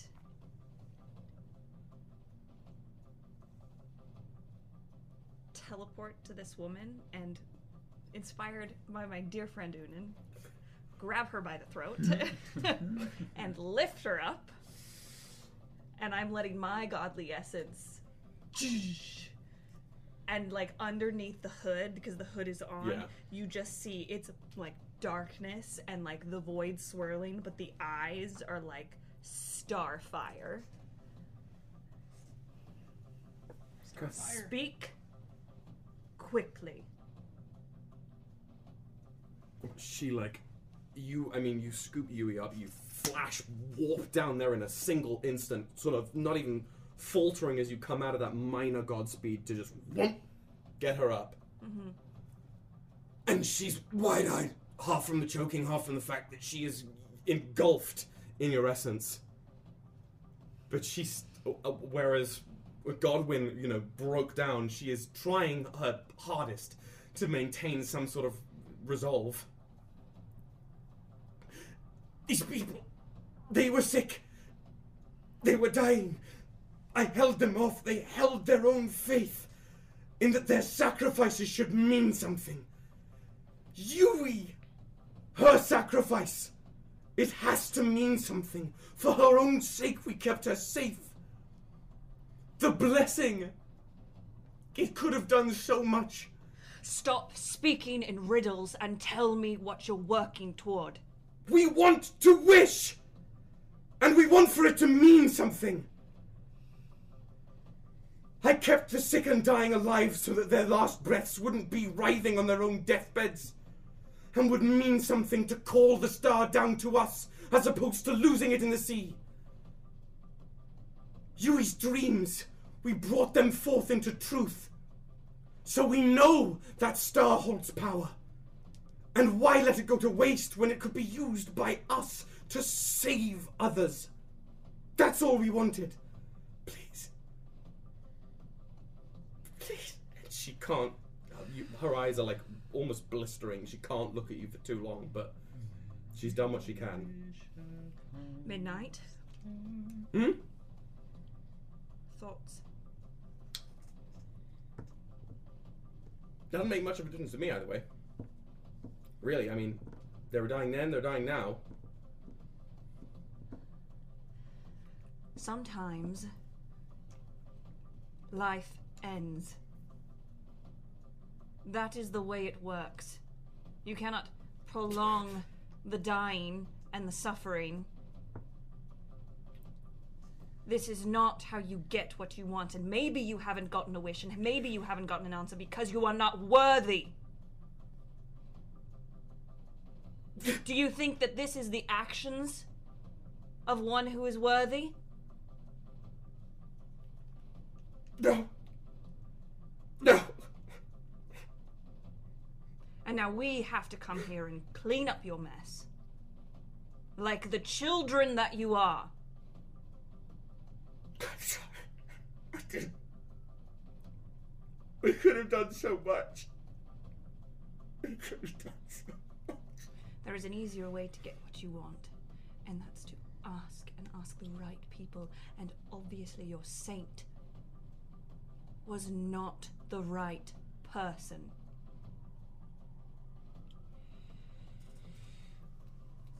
The little talisman she's holding. She drops it. And as she drops it, uh, all the that like red lightning, the vein like red lightning that was crackling through the corpses just fades and ebbs away like a like somebody bled out. And as it does so, the corpses that were held in some ridiculous construct just drop. And even the, the bodies that were still clinging to some form of life in the grave, almost immediately there's a, like a, a underscoring of choking coughs, last scrabbling breaths as the whole batch of them, in fairly quick order, expires. Which prompts Midnight to like immediately start, like fairly gently, honestly, going around this pit of bodies and like just administering them, seeing to them, gathering them up. Almost, you know, harvesting those those, and that's that's too cold a word or cast of a word, but uh, as you shepherd them when they are in the beyond, he shepherds them to the beyond. Mm-hmm. So that's what he sort of immediately jumps to doing, almost distracted by it. And we are indeed out of initiative. Uh, as Luna basically uh, just lets go of all resistance in your arms. And what that means for you, Nevrik, is that the as you're following this falling star, it suddenly veers away drastically and starts almost plummeting and curving on its own axis and orbit, uh, as opposed to this like needle straight line that it seemed to be on. Uh, are you still following it? Is Yeah. it- It's heading west. Yeah. Out west. It's still falling. And you guys can still, f- or you can't. You can still feel its it's that resonance and that that sort of connection, that tether to it, even as it begins to list in the sky. Still growing closer and closer to the atmosphere and whatnot, but peeling out of place. Mm-hmm. Uh, and Yui on your shoulder stops convulsing. And her breaths stop. Instead of this, like, they become a lot more open, but a lot slower. Mm-hmm.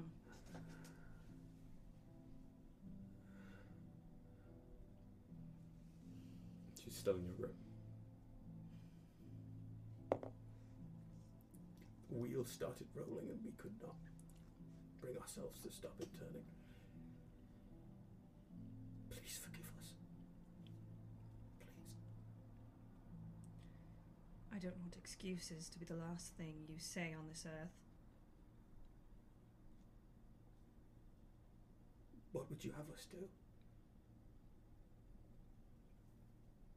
How many will be left of you after the dead pass? Fewer than a hundred. It's hard to say. I drop her so that she can like Like, as a gesture, she like lands sort of wherever she near the sigil that she had, and she pushes it away. She takes the scythe off of her back, still like clasped and clasped together, and lays it out in front of her as well. And she raises herself up on her knees and just sort of sits there, halfway looking at you. The world is new. So are your people. And what little time you have of existence, you should not be spending it harming. In whatever name, or whatever greater good you concoct. We did not concoct. I promise you this was done in. to give ourselves meaning. The people suffering from our plagues here, they. they we forced this upon no one. And Yui. She was never given a choice. The fate did not let Yui decide on her own burdens. So we helped her as best we could and gave herself and all of us purpose. Wrong though it may have ended, the road we started on was destined for greatness.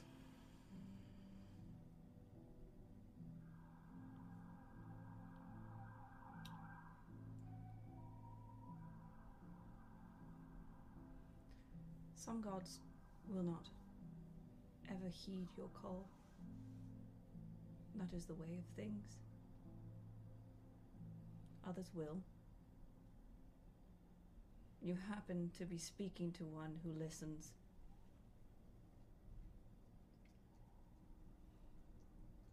And what would a god who listens have to say?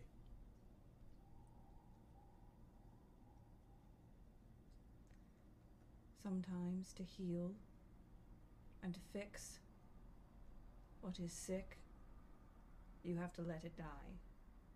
With death, there is life. It's why the farmers burn their fields and the new growth begins. Do you understand? You need to let these people go. You humans can do great things. This is not one of them. And in return, for you never going down this road again, you will be given something. And I look to midnight. And is Hylan here yet? I was about to say, Hylan is uh, literally about to arrive, but it's. I didn't want to interrupt this moment because it's it's hard to not interrupt with a world beacon. Yui's dying. You Right. is you can absolutely feel it. This is some soft magic, and you can tell me if I can do this or not. Um, and if I can call out to the essence of my other two gods to help me as well, if that's possible.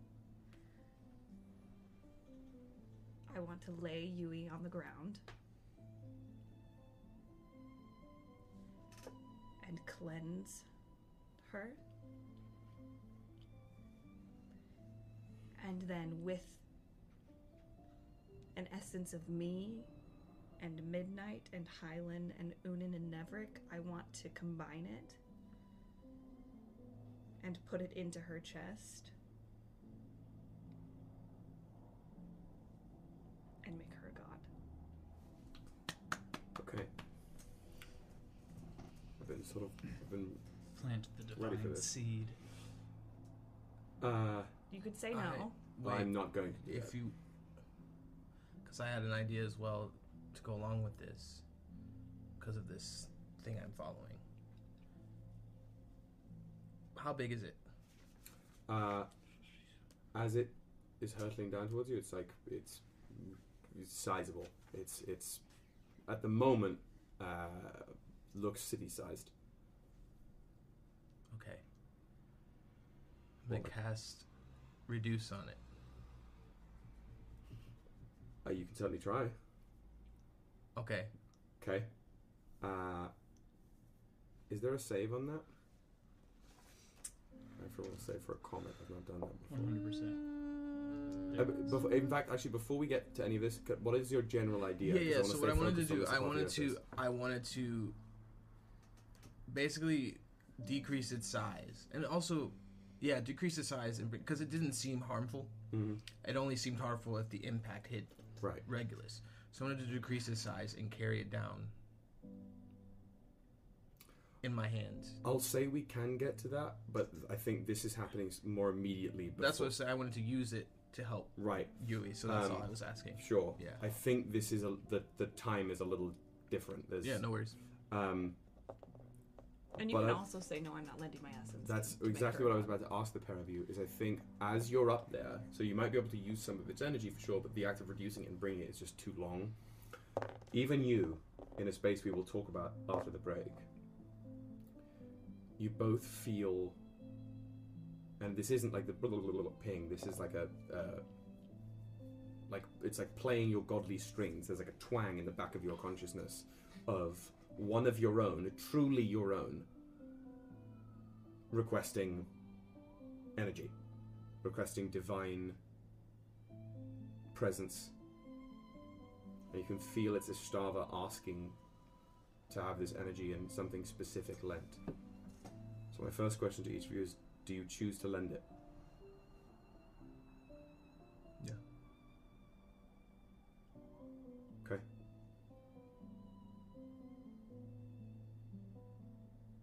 As this as Ishtava is reaching out towards you and you choose to accept this outstretched hand, what piece of your essence do you choose to give? Could be a memory, a power, an idea.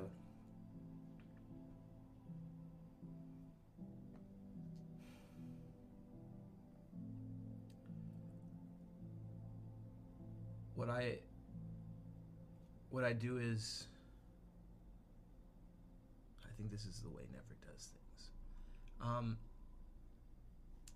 I pluck off one of the feathers from my wing and just allow all five of the elements to flow through it.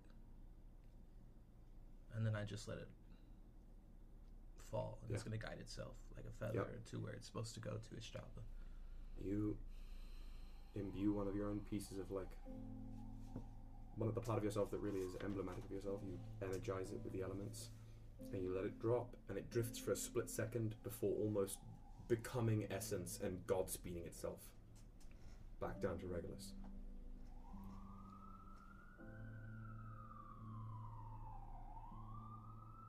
Midnight, still in the act of like, of you know, Reaping. reaping, uh, basically just takes a moment, has one hand on you know a, a passing body here, lifts dead root high, and lets some of that almost the other side of it, right? The the the the part of dead root and the part of midnight's magic that is imbued with uh, growth and change, the act of change. It's like the essence of crossing a threshold. Pass from his own essence into the carrot and drift into you. But, well, uh, yeah, I think I'll, I'll, since you're here and being part of this before solidifying this ritual, what part of yourself are you giving to this ritual?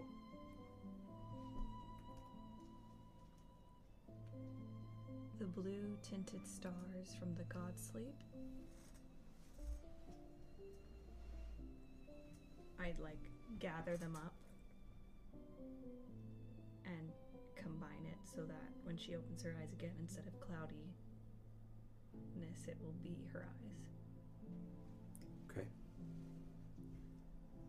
And as you're receiving this feather, receiving the essence of change, the godly threshold, there's a beam of light, multicolored light, radiating down from the clouds and just landing in the middle of the town square, right in front of the statue. And as this beam, which you would recognize well to be the world beacon, ceases and like dissipates into that celestial liquid, standing there, almost as a mockery of the statue behind them, is Hylan.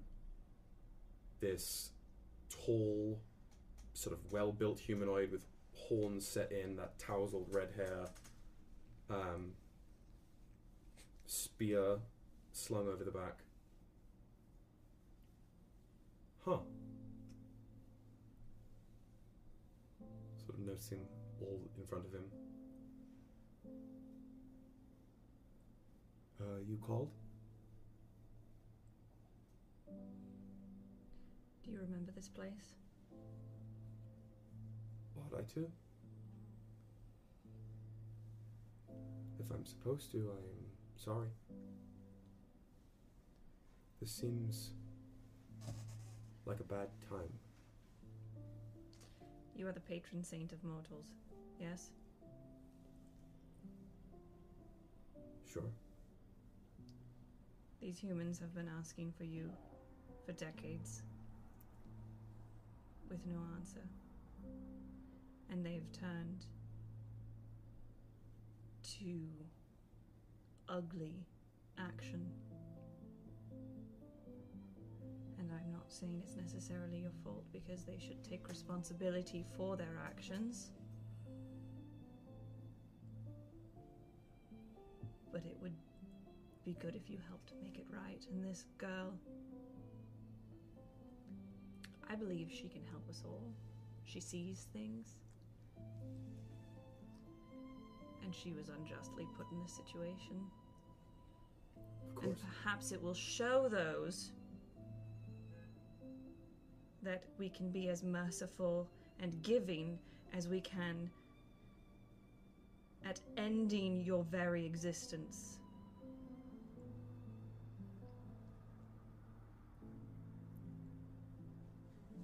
Hylan sees Luna, the one you sort of are focusing this on, He nods at you. He walks over very gracefully.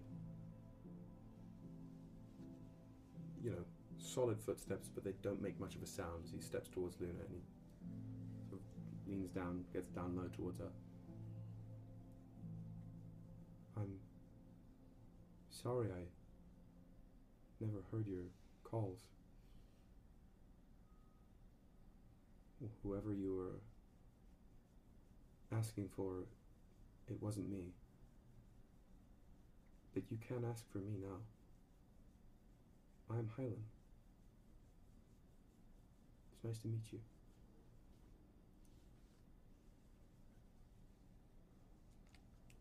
Nice to meet you. It'll be okay. He sort of just like let puts his hand on her back for a moment, and there's just a like soft dappling of like sunset colored light. And Luna stills. It'll be alright. I'm leaving her for a moment. Comes over to you and sort of sits down next to Yui, breathing very shallow now, but peaceful.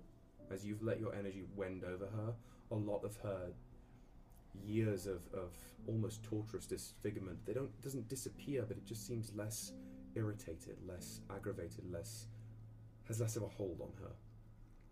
Her clouded eyes shut really at this point, as your that starlight's breathing over them. Puts his hand on her as well. I don't know much about what I'm doing, really. But if you want me to help, I. I think I can. Do you want to know a secret? I look over at Luna so she can't hear. I have no idea what I'm doing most of the time. I just do it. I can do that. I can do that. I think that's what I can give.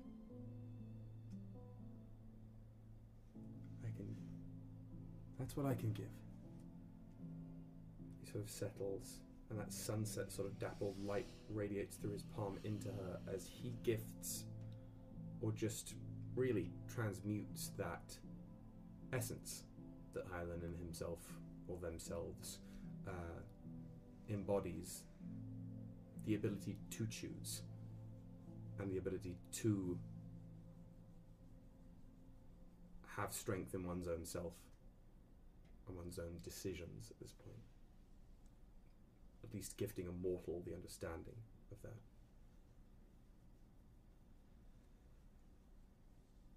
So, with the combined essences of yourself, the light from the god sleep, choice from Hylan, change, the threshold from midnight, and the flight of the elements from Nevrik. And as this small, ruined little village stills, how would you like to finish this ritual?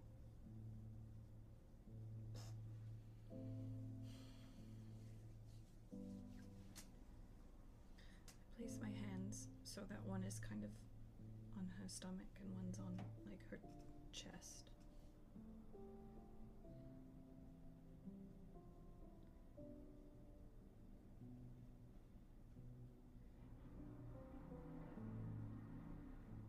Would like to implore you to come and help us build a better world so that no child ever experiences what you've experienced. With your sight, your visions in a new whole body, we can help humans and all sorts of races. But we cannot do it without your help. Let this be your choice. If you say no, you may pass on. But if you would like to fight for the living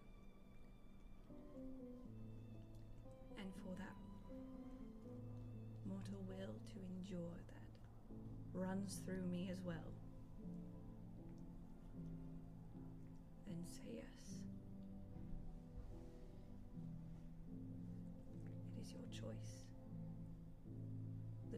Open.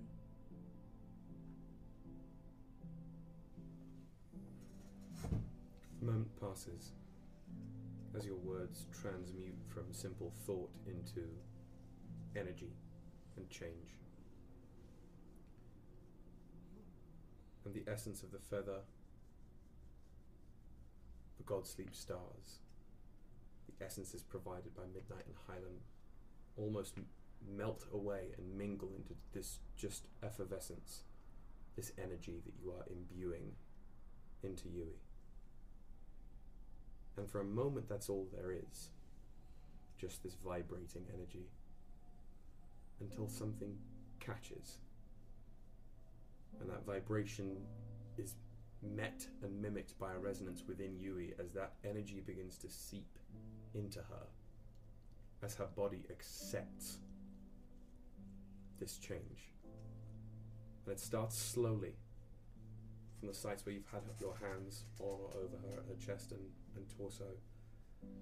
Her ruined skin begins to smooth and ripple out, imbued by the essence of Midnight's threshold, as her skin restitches and solidifies and smooths out into something not at all failing anymore almost as if her skin was replaced with a beautiful dappled liquid metal. Confines her body and re- reshapes it, basically, resets it. It reaches up tendril like to her jaw, where it sort of just splays into her face but doesn't overtake it, like letting that change reset and smooth out her facial features into something that has not been battered and bruised by all that it has seen.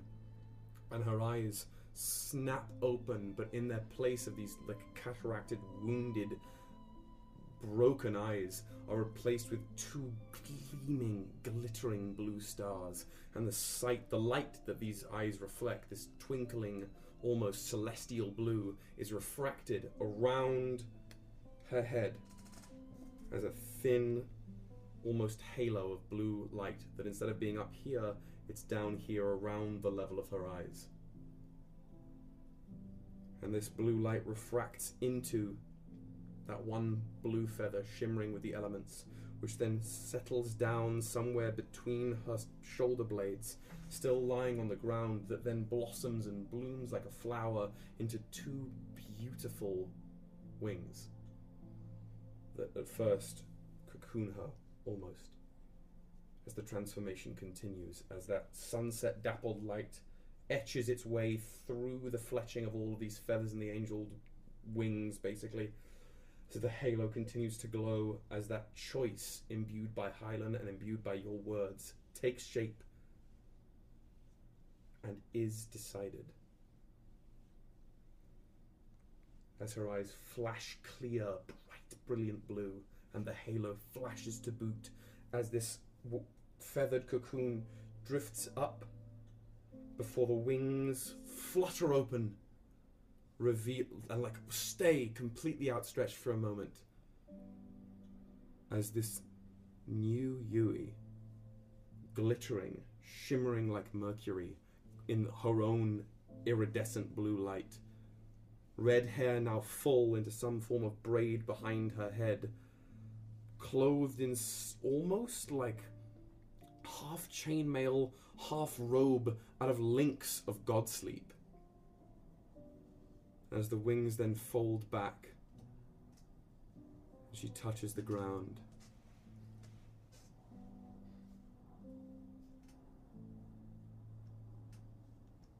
Hello. I am Yui.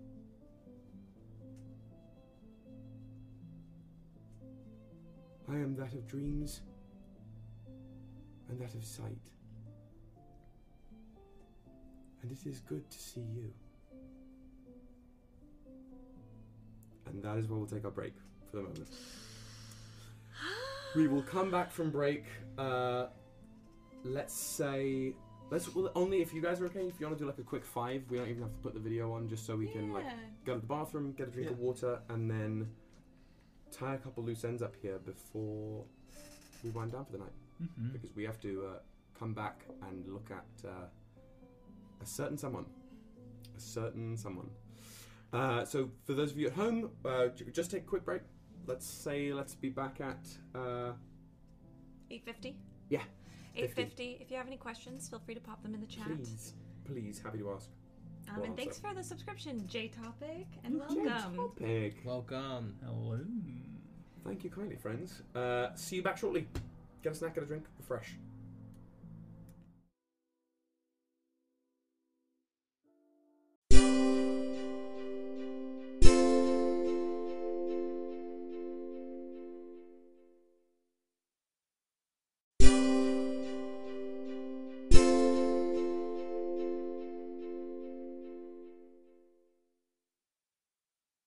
Gabagoo. Nice. well done. Uh, right, we are back. Hope you're hydrated. Hope you are snacked up. Because we're getting into it as a new god is born on the grounds of Regulus. In two different spaces, wheels are still turning. Nevrik. In the skies above Regulus, this colossal comet, imbued with some sort of unknown energy and awareness hurtles down with you flying, matching its speed beneath it. It is careening off further west through the atmosphere, but at this point it has broken through the atmospheric layer and is just sort of it the tendrils of its own energy and light are sort of reaching out and like Ishtava's godsleep tongues flicking and tasting the air as this comet shrinks a little bit. It's now sort of like the size of a small mountain or hill, uh, but and it's plummeting across the ocean. So my plan here. We're going going big or going home, right? So ninth level spell, we're going with true polymorph. Object to creature. Okay. You, what do you want to transmute the object into? This will be the first Pegasus. Oh my Perfect. Okay. Other than myself, of course. Do you have to touch it or do you just have to see it? Uh, it just has to be. Hold on, Sorry, I have it open. One moment. Eh, As long as I'm within 30 feet. Mm-hmm. Which you are. You sort of let your energy wend out and you target the sort of geode like crystalline rock part of this thing and will it into the shape of that you took before this flying horse now made of crystal and starlight. And as you pull away the stone and crystal of this thing and form the pegasus out of it in the wake of this comet trail the comet doesn't stop. You've just exposed its interior. As you melt the rocky outer shell of this thing, it exposes a humongous, basically, worm. It's this white thing, coiled and bent around itself like a huge pretzel, slumbering un- or otherwise unconscious head nestled into itself as this sort of organic boulder basically hurtling through space. And its body is the same color as the sort of white wispy essence around it. Uh, and it seems to be exuding from this thing's flesh or form uh, and other than that since it is wreathed in the energy it's hard to make more out of it but you've just now exposed it. It's considerably smaller now. Uh, i would still put it in on the gargantuan scale but it's no longer like a world-ending impact. It still hurtles. This pe- crystalline Pegasus, imbued with this energy, floats along beside you, uh, almost making these chiming sounds, like these beautiful alien wind chimes as it beats its wings and sort of looks to you.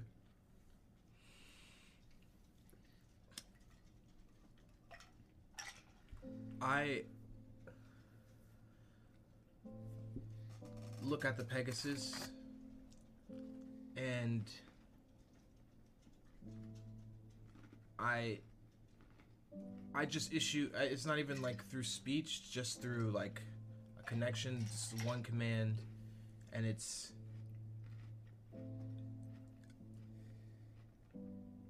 to move help this thing as it's falling push it toward the ocean away from land Again, that it resounds with that strange chime as it bows its head to you. A couple beats of its crystal wings, it flies under this falling worm and nestles its bulk between the ridges of its back and its wings and tilts it even further west. And sort of pushes back up against it so it's not quite falling as fast combination of your godly command and your godly creation of it, along with it being formed from this mass, allows it to exert some sort of impact over this falling worm, and it continues to veer. Are you going to follow it? Yeah. Okay. It careens further and further, gently descending now, still at a great speed, but not quite as dire. Further west, as far as you can go till this Pegasus, this newly formed Pegasus, seems to determine a landing spot amidst the what looks like way out in the distance some basically uh, you know when the undersea like vents and volcanoes spew magma and gradually it breaches the surface and you've got little not even islands but solidified volcanic rock in a shitty little peninsula Yeah. sort of one of those and it seems to be guiding this falling object down to that spot, sort of to uh, maybe lessen the blow or some such, as opposed to just dunking it in the ocean. You gonna allow it? Yeah. Okay. With one final nod of assent and chime, this Pegasus sort of releases its weight from the, the comet, which hurtles and hits the rock and this brilliant white glow washes over the planet, stemming from this beacon, piercing the, the sky from this one spot, so bright that you, all the way across the western seas, on the shores of Regulus, can see this beacon pierce the sky, and then a brief wash of energy. And there is a power that you feel just almost like a, a, a faucet that's been opened amidst all of you, even you, where you are. For you, Nevrik, you can see as the, the light sort of begins to clear a little bit that the impact of this being has caused a serious divot amongst these little outcroppings to the point where it has displaced some of the water and a sizable island has formed around it uh, amidst in the center basically a crater where this now sprawled pale white worm still sort of lies pretzeled in on itself and you too feel the power that is washed from its impact the ninth level spell wish is now accessible to you I wish for Law to get the fuck out. Um. Okay. And that's what you're, we're going to hold you here, still flying above, with the Pegasus rising back to meet you. Unan. Having willed yourself through the gateway opened by this uh, aquatic kindred of yours, you find yourself in a space very much like a modern day simulation of standing amidst the human brain watching synapses fire. It's this vast, deep royal blue space filled with almost tree like nexuses of, of energy and light, sort of thrumming and pulsing signals everywhere.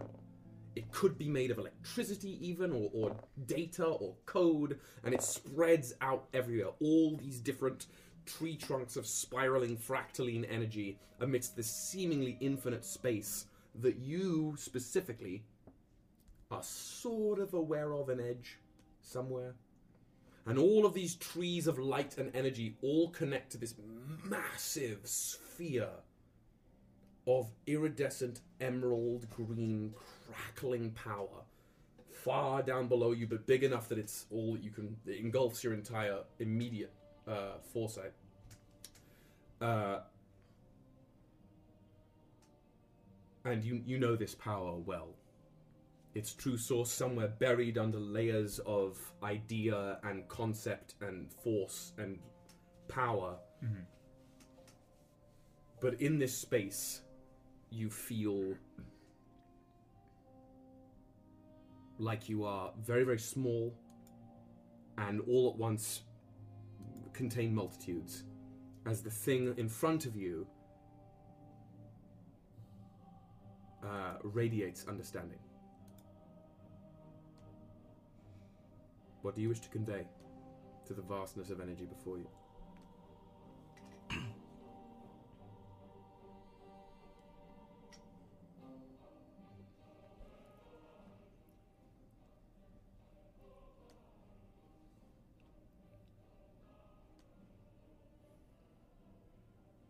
I don't under- understand them.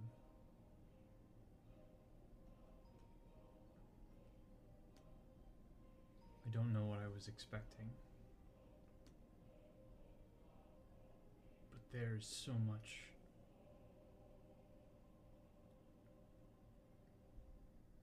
Deceit and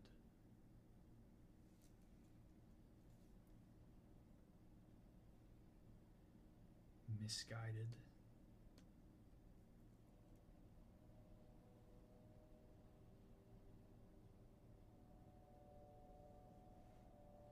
I don't know.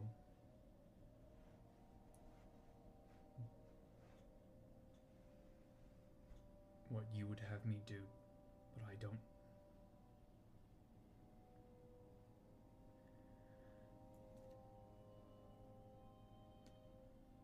I can't watch your creation eat itself.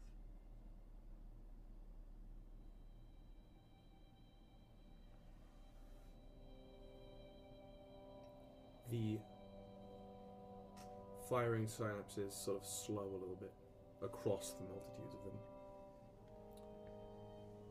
And you feel a focusing of energy as if you were an ant under a ma- magnifying glass. Before everything flashes for a moment. Just bright white light for a second, and then as it recedes, you are in uh, a very sparsely, lowly, or, or what's the opposite of dense? Light. A, a Um, not densely packed forest. Angel food Yeah. cake. An know angel why. food cake forest. Great. Uh, yeah, uh, Sparse. uh, uh, Sparse. there we go. Yeah, A I was like, sparse what's the word? forest. A Yeah. sparse Pound cake. forest. Um, trees really far it, apart. Beautiful clear blue sky. Green grass everywhere. Um, it's what the Heart Wilds looked like when you first uh, found your way here and met Kindred there. Mhm. Though you don't sense the presence of the heart tree anywhere. Yeah. And as you stand in this field, uh, a your realm walking form, the slightly bigger with no eyes. I'm not talking like white eyes. There's just eyelids and nothing in them. Um, Oh, so like Yeah. holes. but the, and it's not even like dark, like skeletal pits or anything. That it's just like, well, of course. Why would there be eyes there? Got Um, that's sorta yeah. Hate it.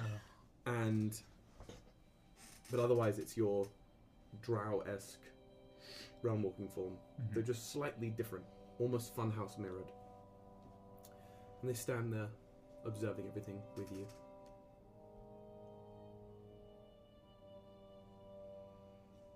changed a lot hasn't it since i mean Yes. Do you like it better this way? Or the way it is now?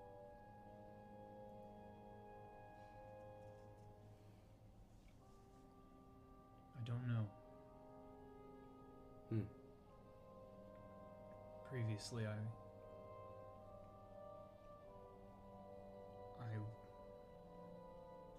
thought it was my duty to just love what it is. But that has become difficult.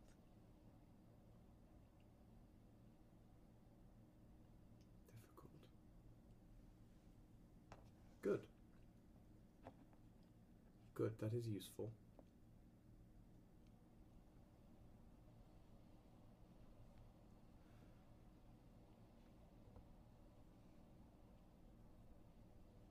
If you were given full control of their direction, these our creations. Where would you have them end? End. Yes, what. Where would you drive them towards?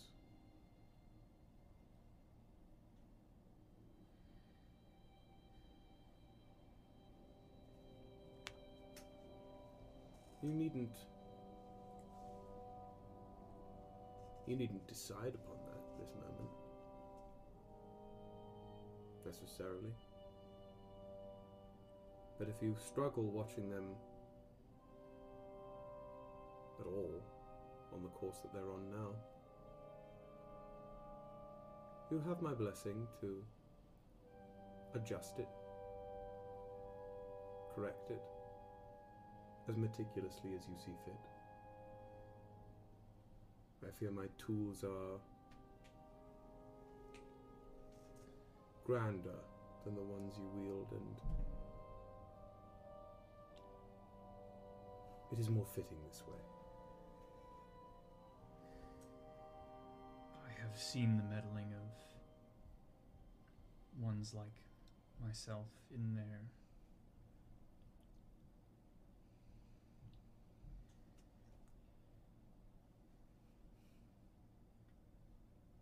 I don't know if I.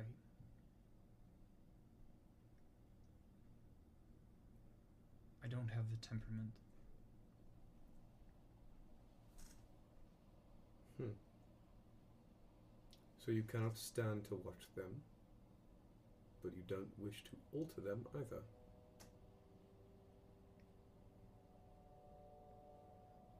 I am in conflict. So it would seem.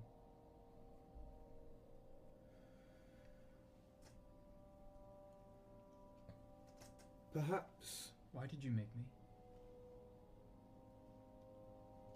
Why did I make you? You know. Part of you must.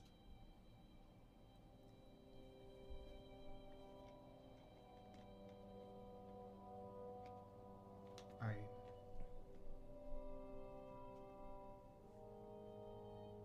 I just don't seem to fit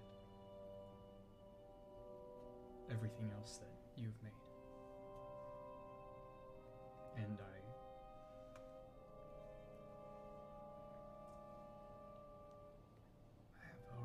Reconciling that. He looks out to the field for a moment, the other you. And when he looks back towards you, his form has changed. Instead of the funhouse version of your planeswalking self, there is a small child comprised entirely of like scribbles of white green light. You can sense childlike energy from them, but also a, a weight, a gravity, a force. They reach up to you with their hand. Take it. I take it. This child of light walks you down the forest a bit. Sort of into where it starts to get a little denser. In the middle of a small copse of trees here, there is a patch of grass that looks little withered, little rotted, even. Wilted and, and tired and fading. That grass is bad. It's not happy.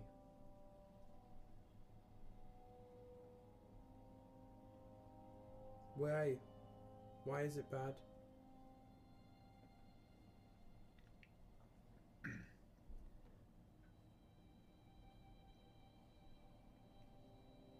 Because it is. It, does not have intention, so you mean bad as in why has it gone bad? Because it is temporary. Sometimes they go bad faster. Sometimes slower. But this one, and the child points to a one of the blades of grass in the middle that's like exceptionally rotted away, like chewed up, blackened little seepage at the ends. This one was first. And it went all the way around, and now all of this went bad. And you it takes your hand again and sort of pulls you down towards the grass, almost at its level, and takes your hand and makes you draw, just like trace a ring around the patch of sort of rotten grass. And as you draw that line, or as it makes you draw that line, in your finger's wake, a line of like searing green heat blisters all the grass around it causing this scorched like moat between the healthy grass and the rot. And as the circle completes, the green flame flares up again and pulses inward and just turns that rotted grass to ash, leaving just soil in its wake. As it finishes your, the line here, lifts your hand up. That is what you do. You are different, and different is good. It helps. Now, this rot grass won't go bad. Hmm. I understand. Do not fear difference.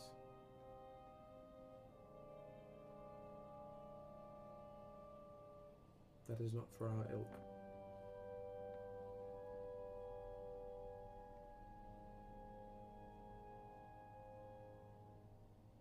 Do you wish I hadn't made you?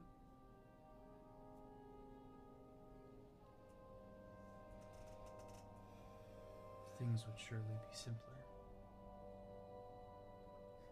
But simple is no fun.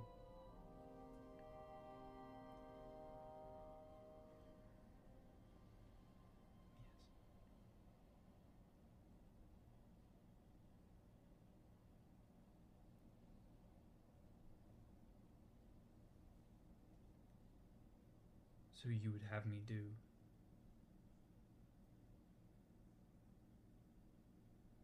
what I choose to. Until otherwise said, yes. I understand.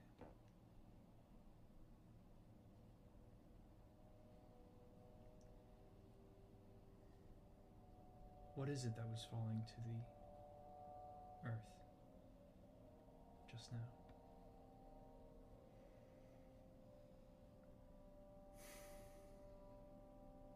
I think I dreamed it once. I thought it remained that way. Perhaps not. It is here now.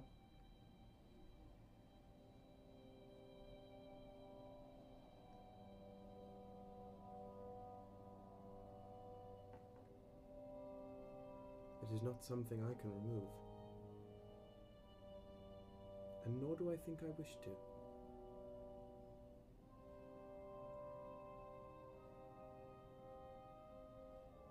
Do you need anything else, child?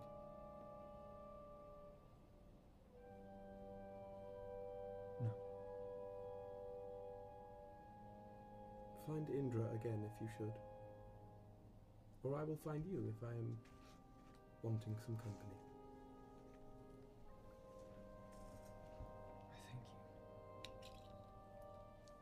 Child takes both of your hands again. And if you need time away, just go.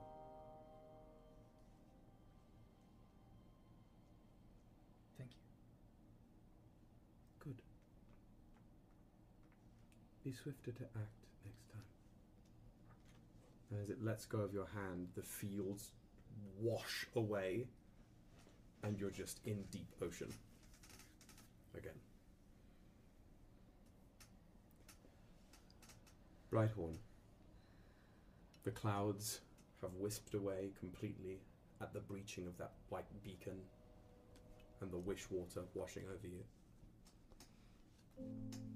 Yui 2.0 stands there or floats there, wings still tucked away, but just ever so off the ground. Nui. Nui. Nui. Nui.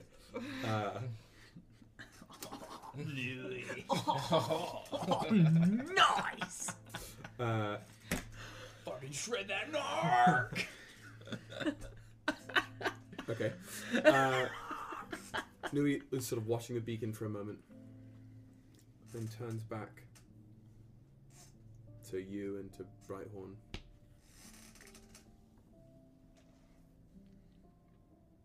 This place looks better than I thought.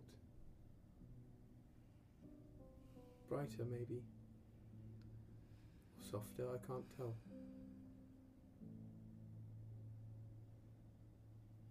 And you.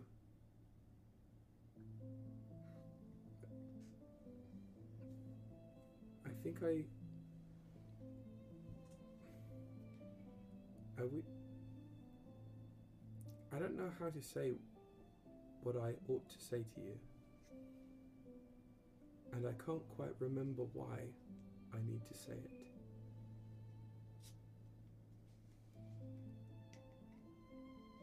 But I think I should be thanking you.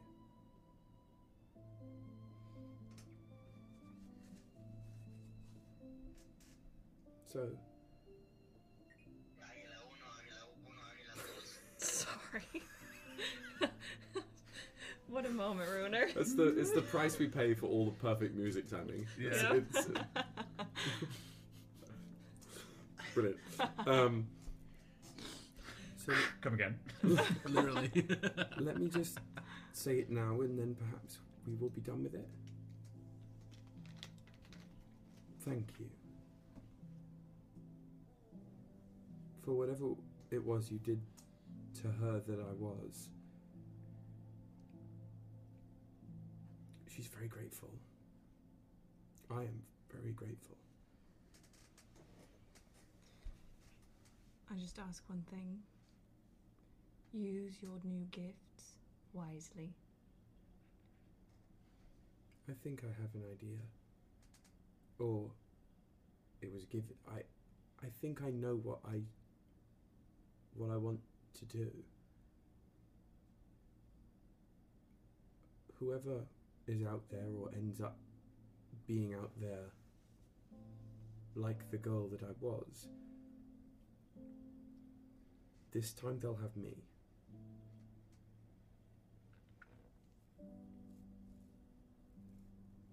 Good. This time they'll have me.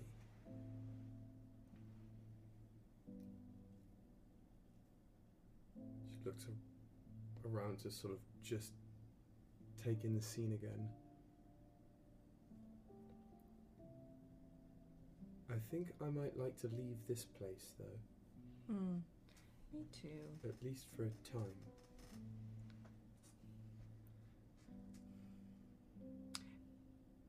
Without meaning offense, I think this place should be cleansed.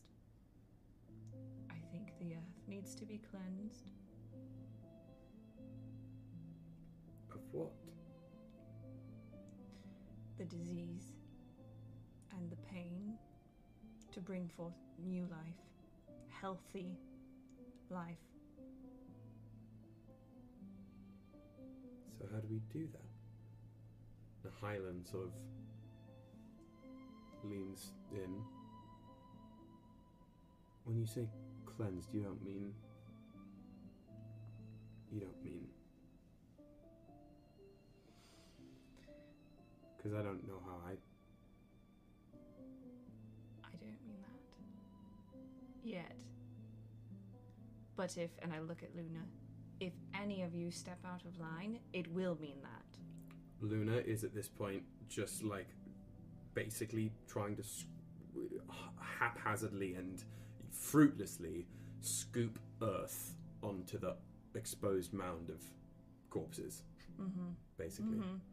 The only other thing of note is busting out of the tower, you hear a clattering.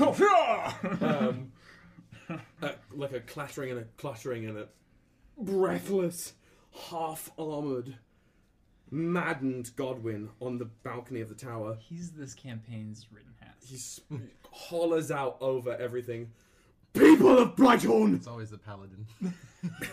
It's always the paladin. It's- It is. It just is. People of Brighthorn! These traitors lie in our midst. These false gods. They have deceived us.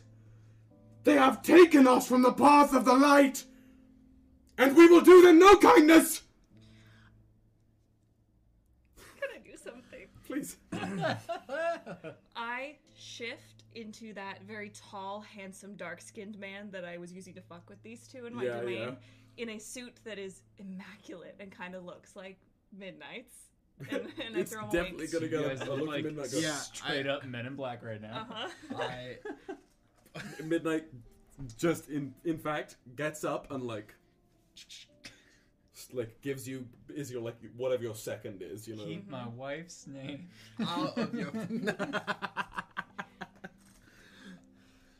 Topical. If the rabbit had shades, the rabbit would put them Yeah. on. yeah. And I say, I may be merciful in my my male American accent. that is this Sure. version of Yeah, Ishtava. yeah, yeah. But I do have a line. And I'm gonna cast plane shift on him. And I'm gonna send him. I'm gonna because I just like like the spice. I'm gonna send him to the magic plane. Does he have to? I, have to mean, make a, a spell attack. Hmm. Yeah, you can go for that. I don't know if it'll work.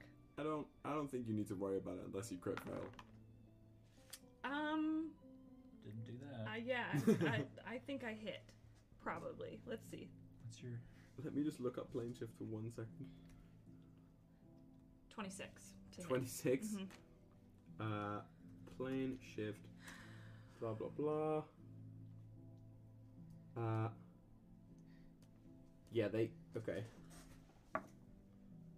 I just don't know why I do it when he has cocked it. It's him yelling traitors at, Yeah, he's- at a group of gods. It's like, Uh, I own you. Literally. you just like, I may be merciful. What was the end of the line? but I have a line. But I have a line. Again, for the second time today, you just flick your wrist and that nebula mist passes over him quickly, and you hear, no, not again. just We'll see him again probably. gone, I can't wait to see him again. He's gonna become some kind of lich. vanished into uh, somewhere, in theory, the plane of pure magic itself. And Yui tilts again, seeing everything through the lens of that tilted halo. Oh, that's much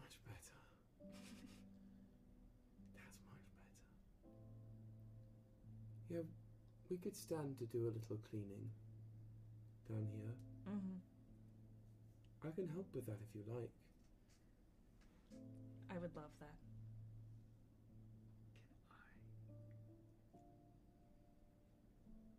Unless you're, you're still going. Can I do something wild? What has stopped us before? If, if we want to, I Can so a- am I back in the You're in the geo ocean. plane? Okay. Yeah. Where you found Indra before. I, I nod to the sea serpent and thanks if I still see them. You tip your mm, hat. I, I nod to nothing. Milady.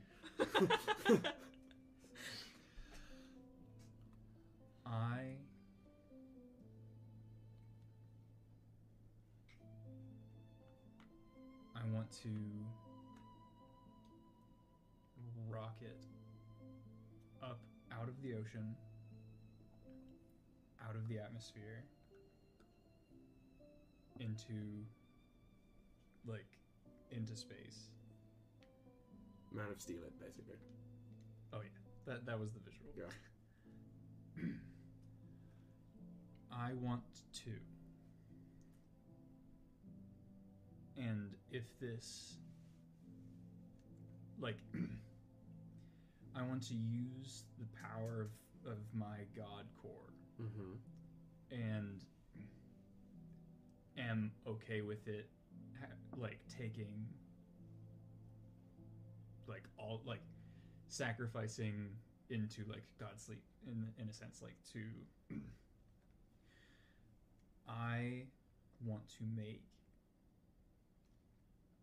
like an anti hearth that is the moon I'll help. Bang me. yeah, beam me, beam me up, Scotty. Like- As long as one of the craters is shaped like a middle finger pointing at I- you yeah, out please. as a No, and I guess the anti is not exactly No, the, I'm- the I'm correct A, idea a, because it, a it- foil, basically, to the half. yes. Yeah. In the sense, like because, um, and as the as the like Are we the drama? as as pure energy is like just leaking out of the god core, Unan e- expresses his his like his ping uh ping to like His- Power Rangers. like- to to the to his friends on Earth or Regulus and to the heart very specifically and just says this is my will and just Yeah. So I'm not even going to have any rolling for this for this necessarily. With the the literal consent of the other of the two gods at the table, just like that awareness and connectivity between the three of you. In the wake of this comet, with some of that wish energy still lingering in the air, pieces of the rock left in its wake as it fell, along with just your force and from chunks of the cosmos, you, in charged by the rage and all you felt and told to do what you want to do by your creator, you zoom out of the ocean like a bullet, up and into the upper atmosphere, and proclaiming your will, forge what appears in the sky, and you can see it, as this glittering silvery white orb. And within it, you form effectively a demiplane. And as it solidifies and seals and flickers across the sky, you all feel a shift. Like a, a, a, it's like a vertigo moment in the three of you as you just feel something almost internally and externally within your outer consciousnesses, something move and shift and click somewhere else. And as soon as that shift settles within all three of you, you all feel strong and grounded and firm.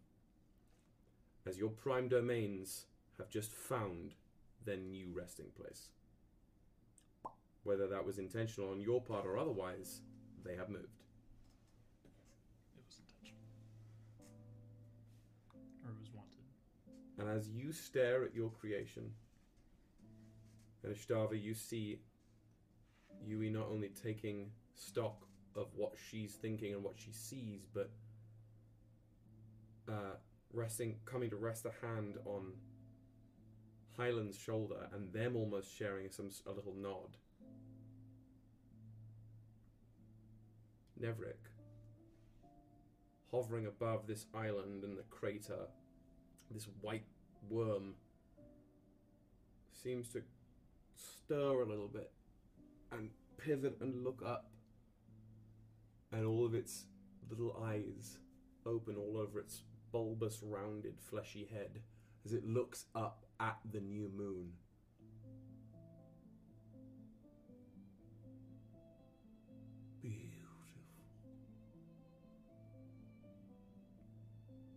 And that's where we'll pick up next week as we wind down uh, with the gods. Should, should you explain that? To Yeah. the- So here's what's happening. For the folks at home, the folks listening later, uh, the great experiment of the epic level campaign happened, and we went wild with it.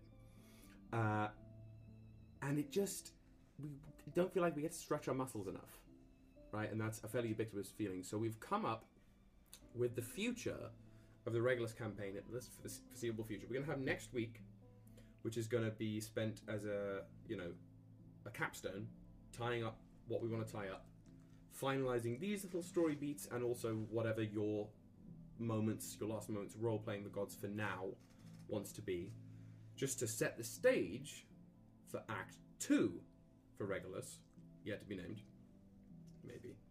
Uh, some such. Right, let- yeah. Exodus colon column brotherhood. yeah.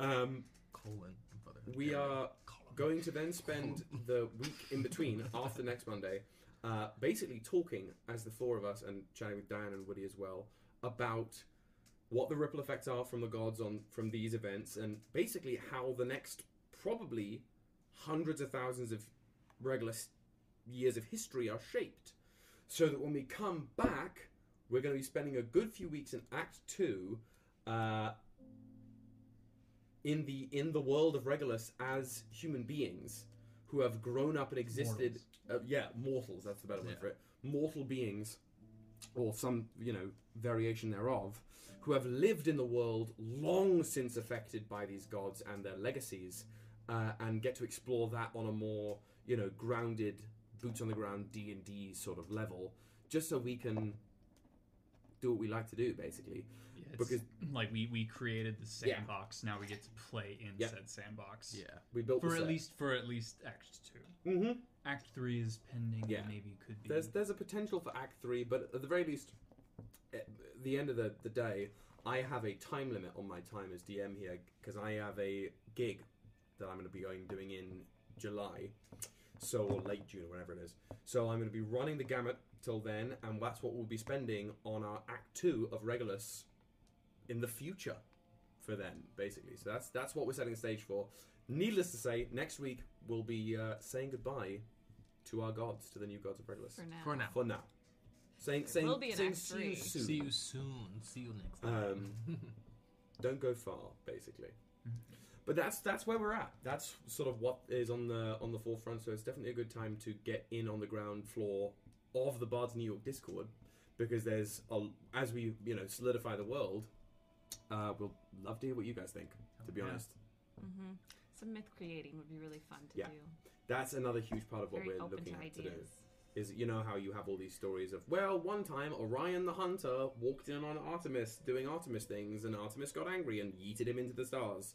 That's we're going to be making stuff like that, like you know the myths of these gods as time passed, interacting with the world as it had already been formed, as opposed to while it was forming.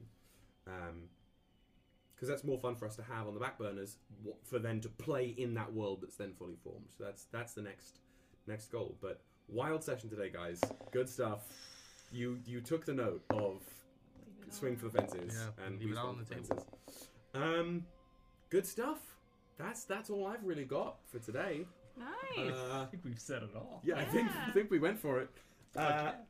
Are we gonna raid anyone? We're gonna raid someone. Let's raid. We will see you next week on Monday, we will. and um, see you all on Sunday over at Legend of Alos' stream at 3 p.m. Eastern Standard Time. And uh, in between those times, see you on Discord and on Insta. Yeah, everywhere. Show your friends Multi-platform. and family that you love them. Be kind to one another.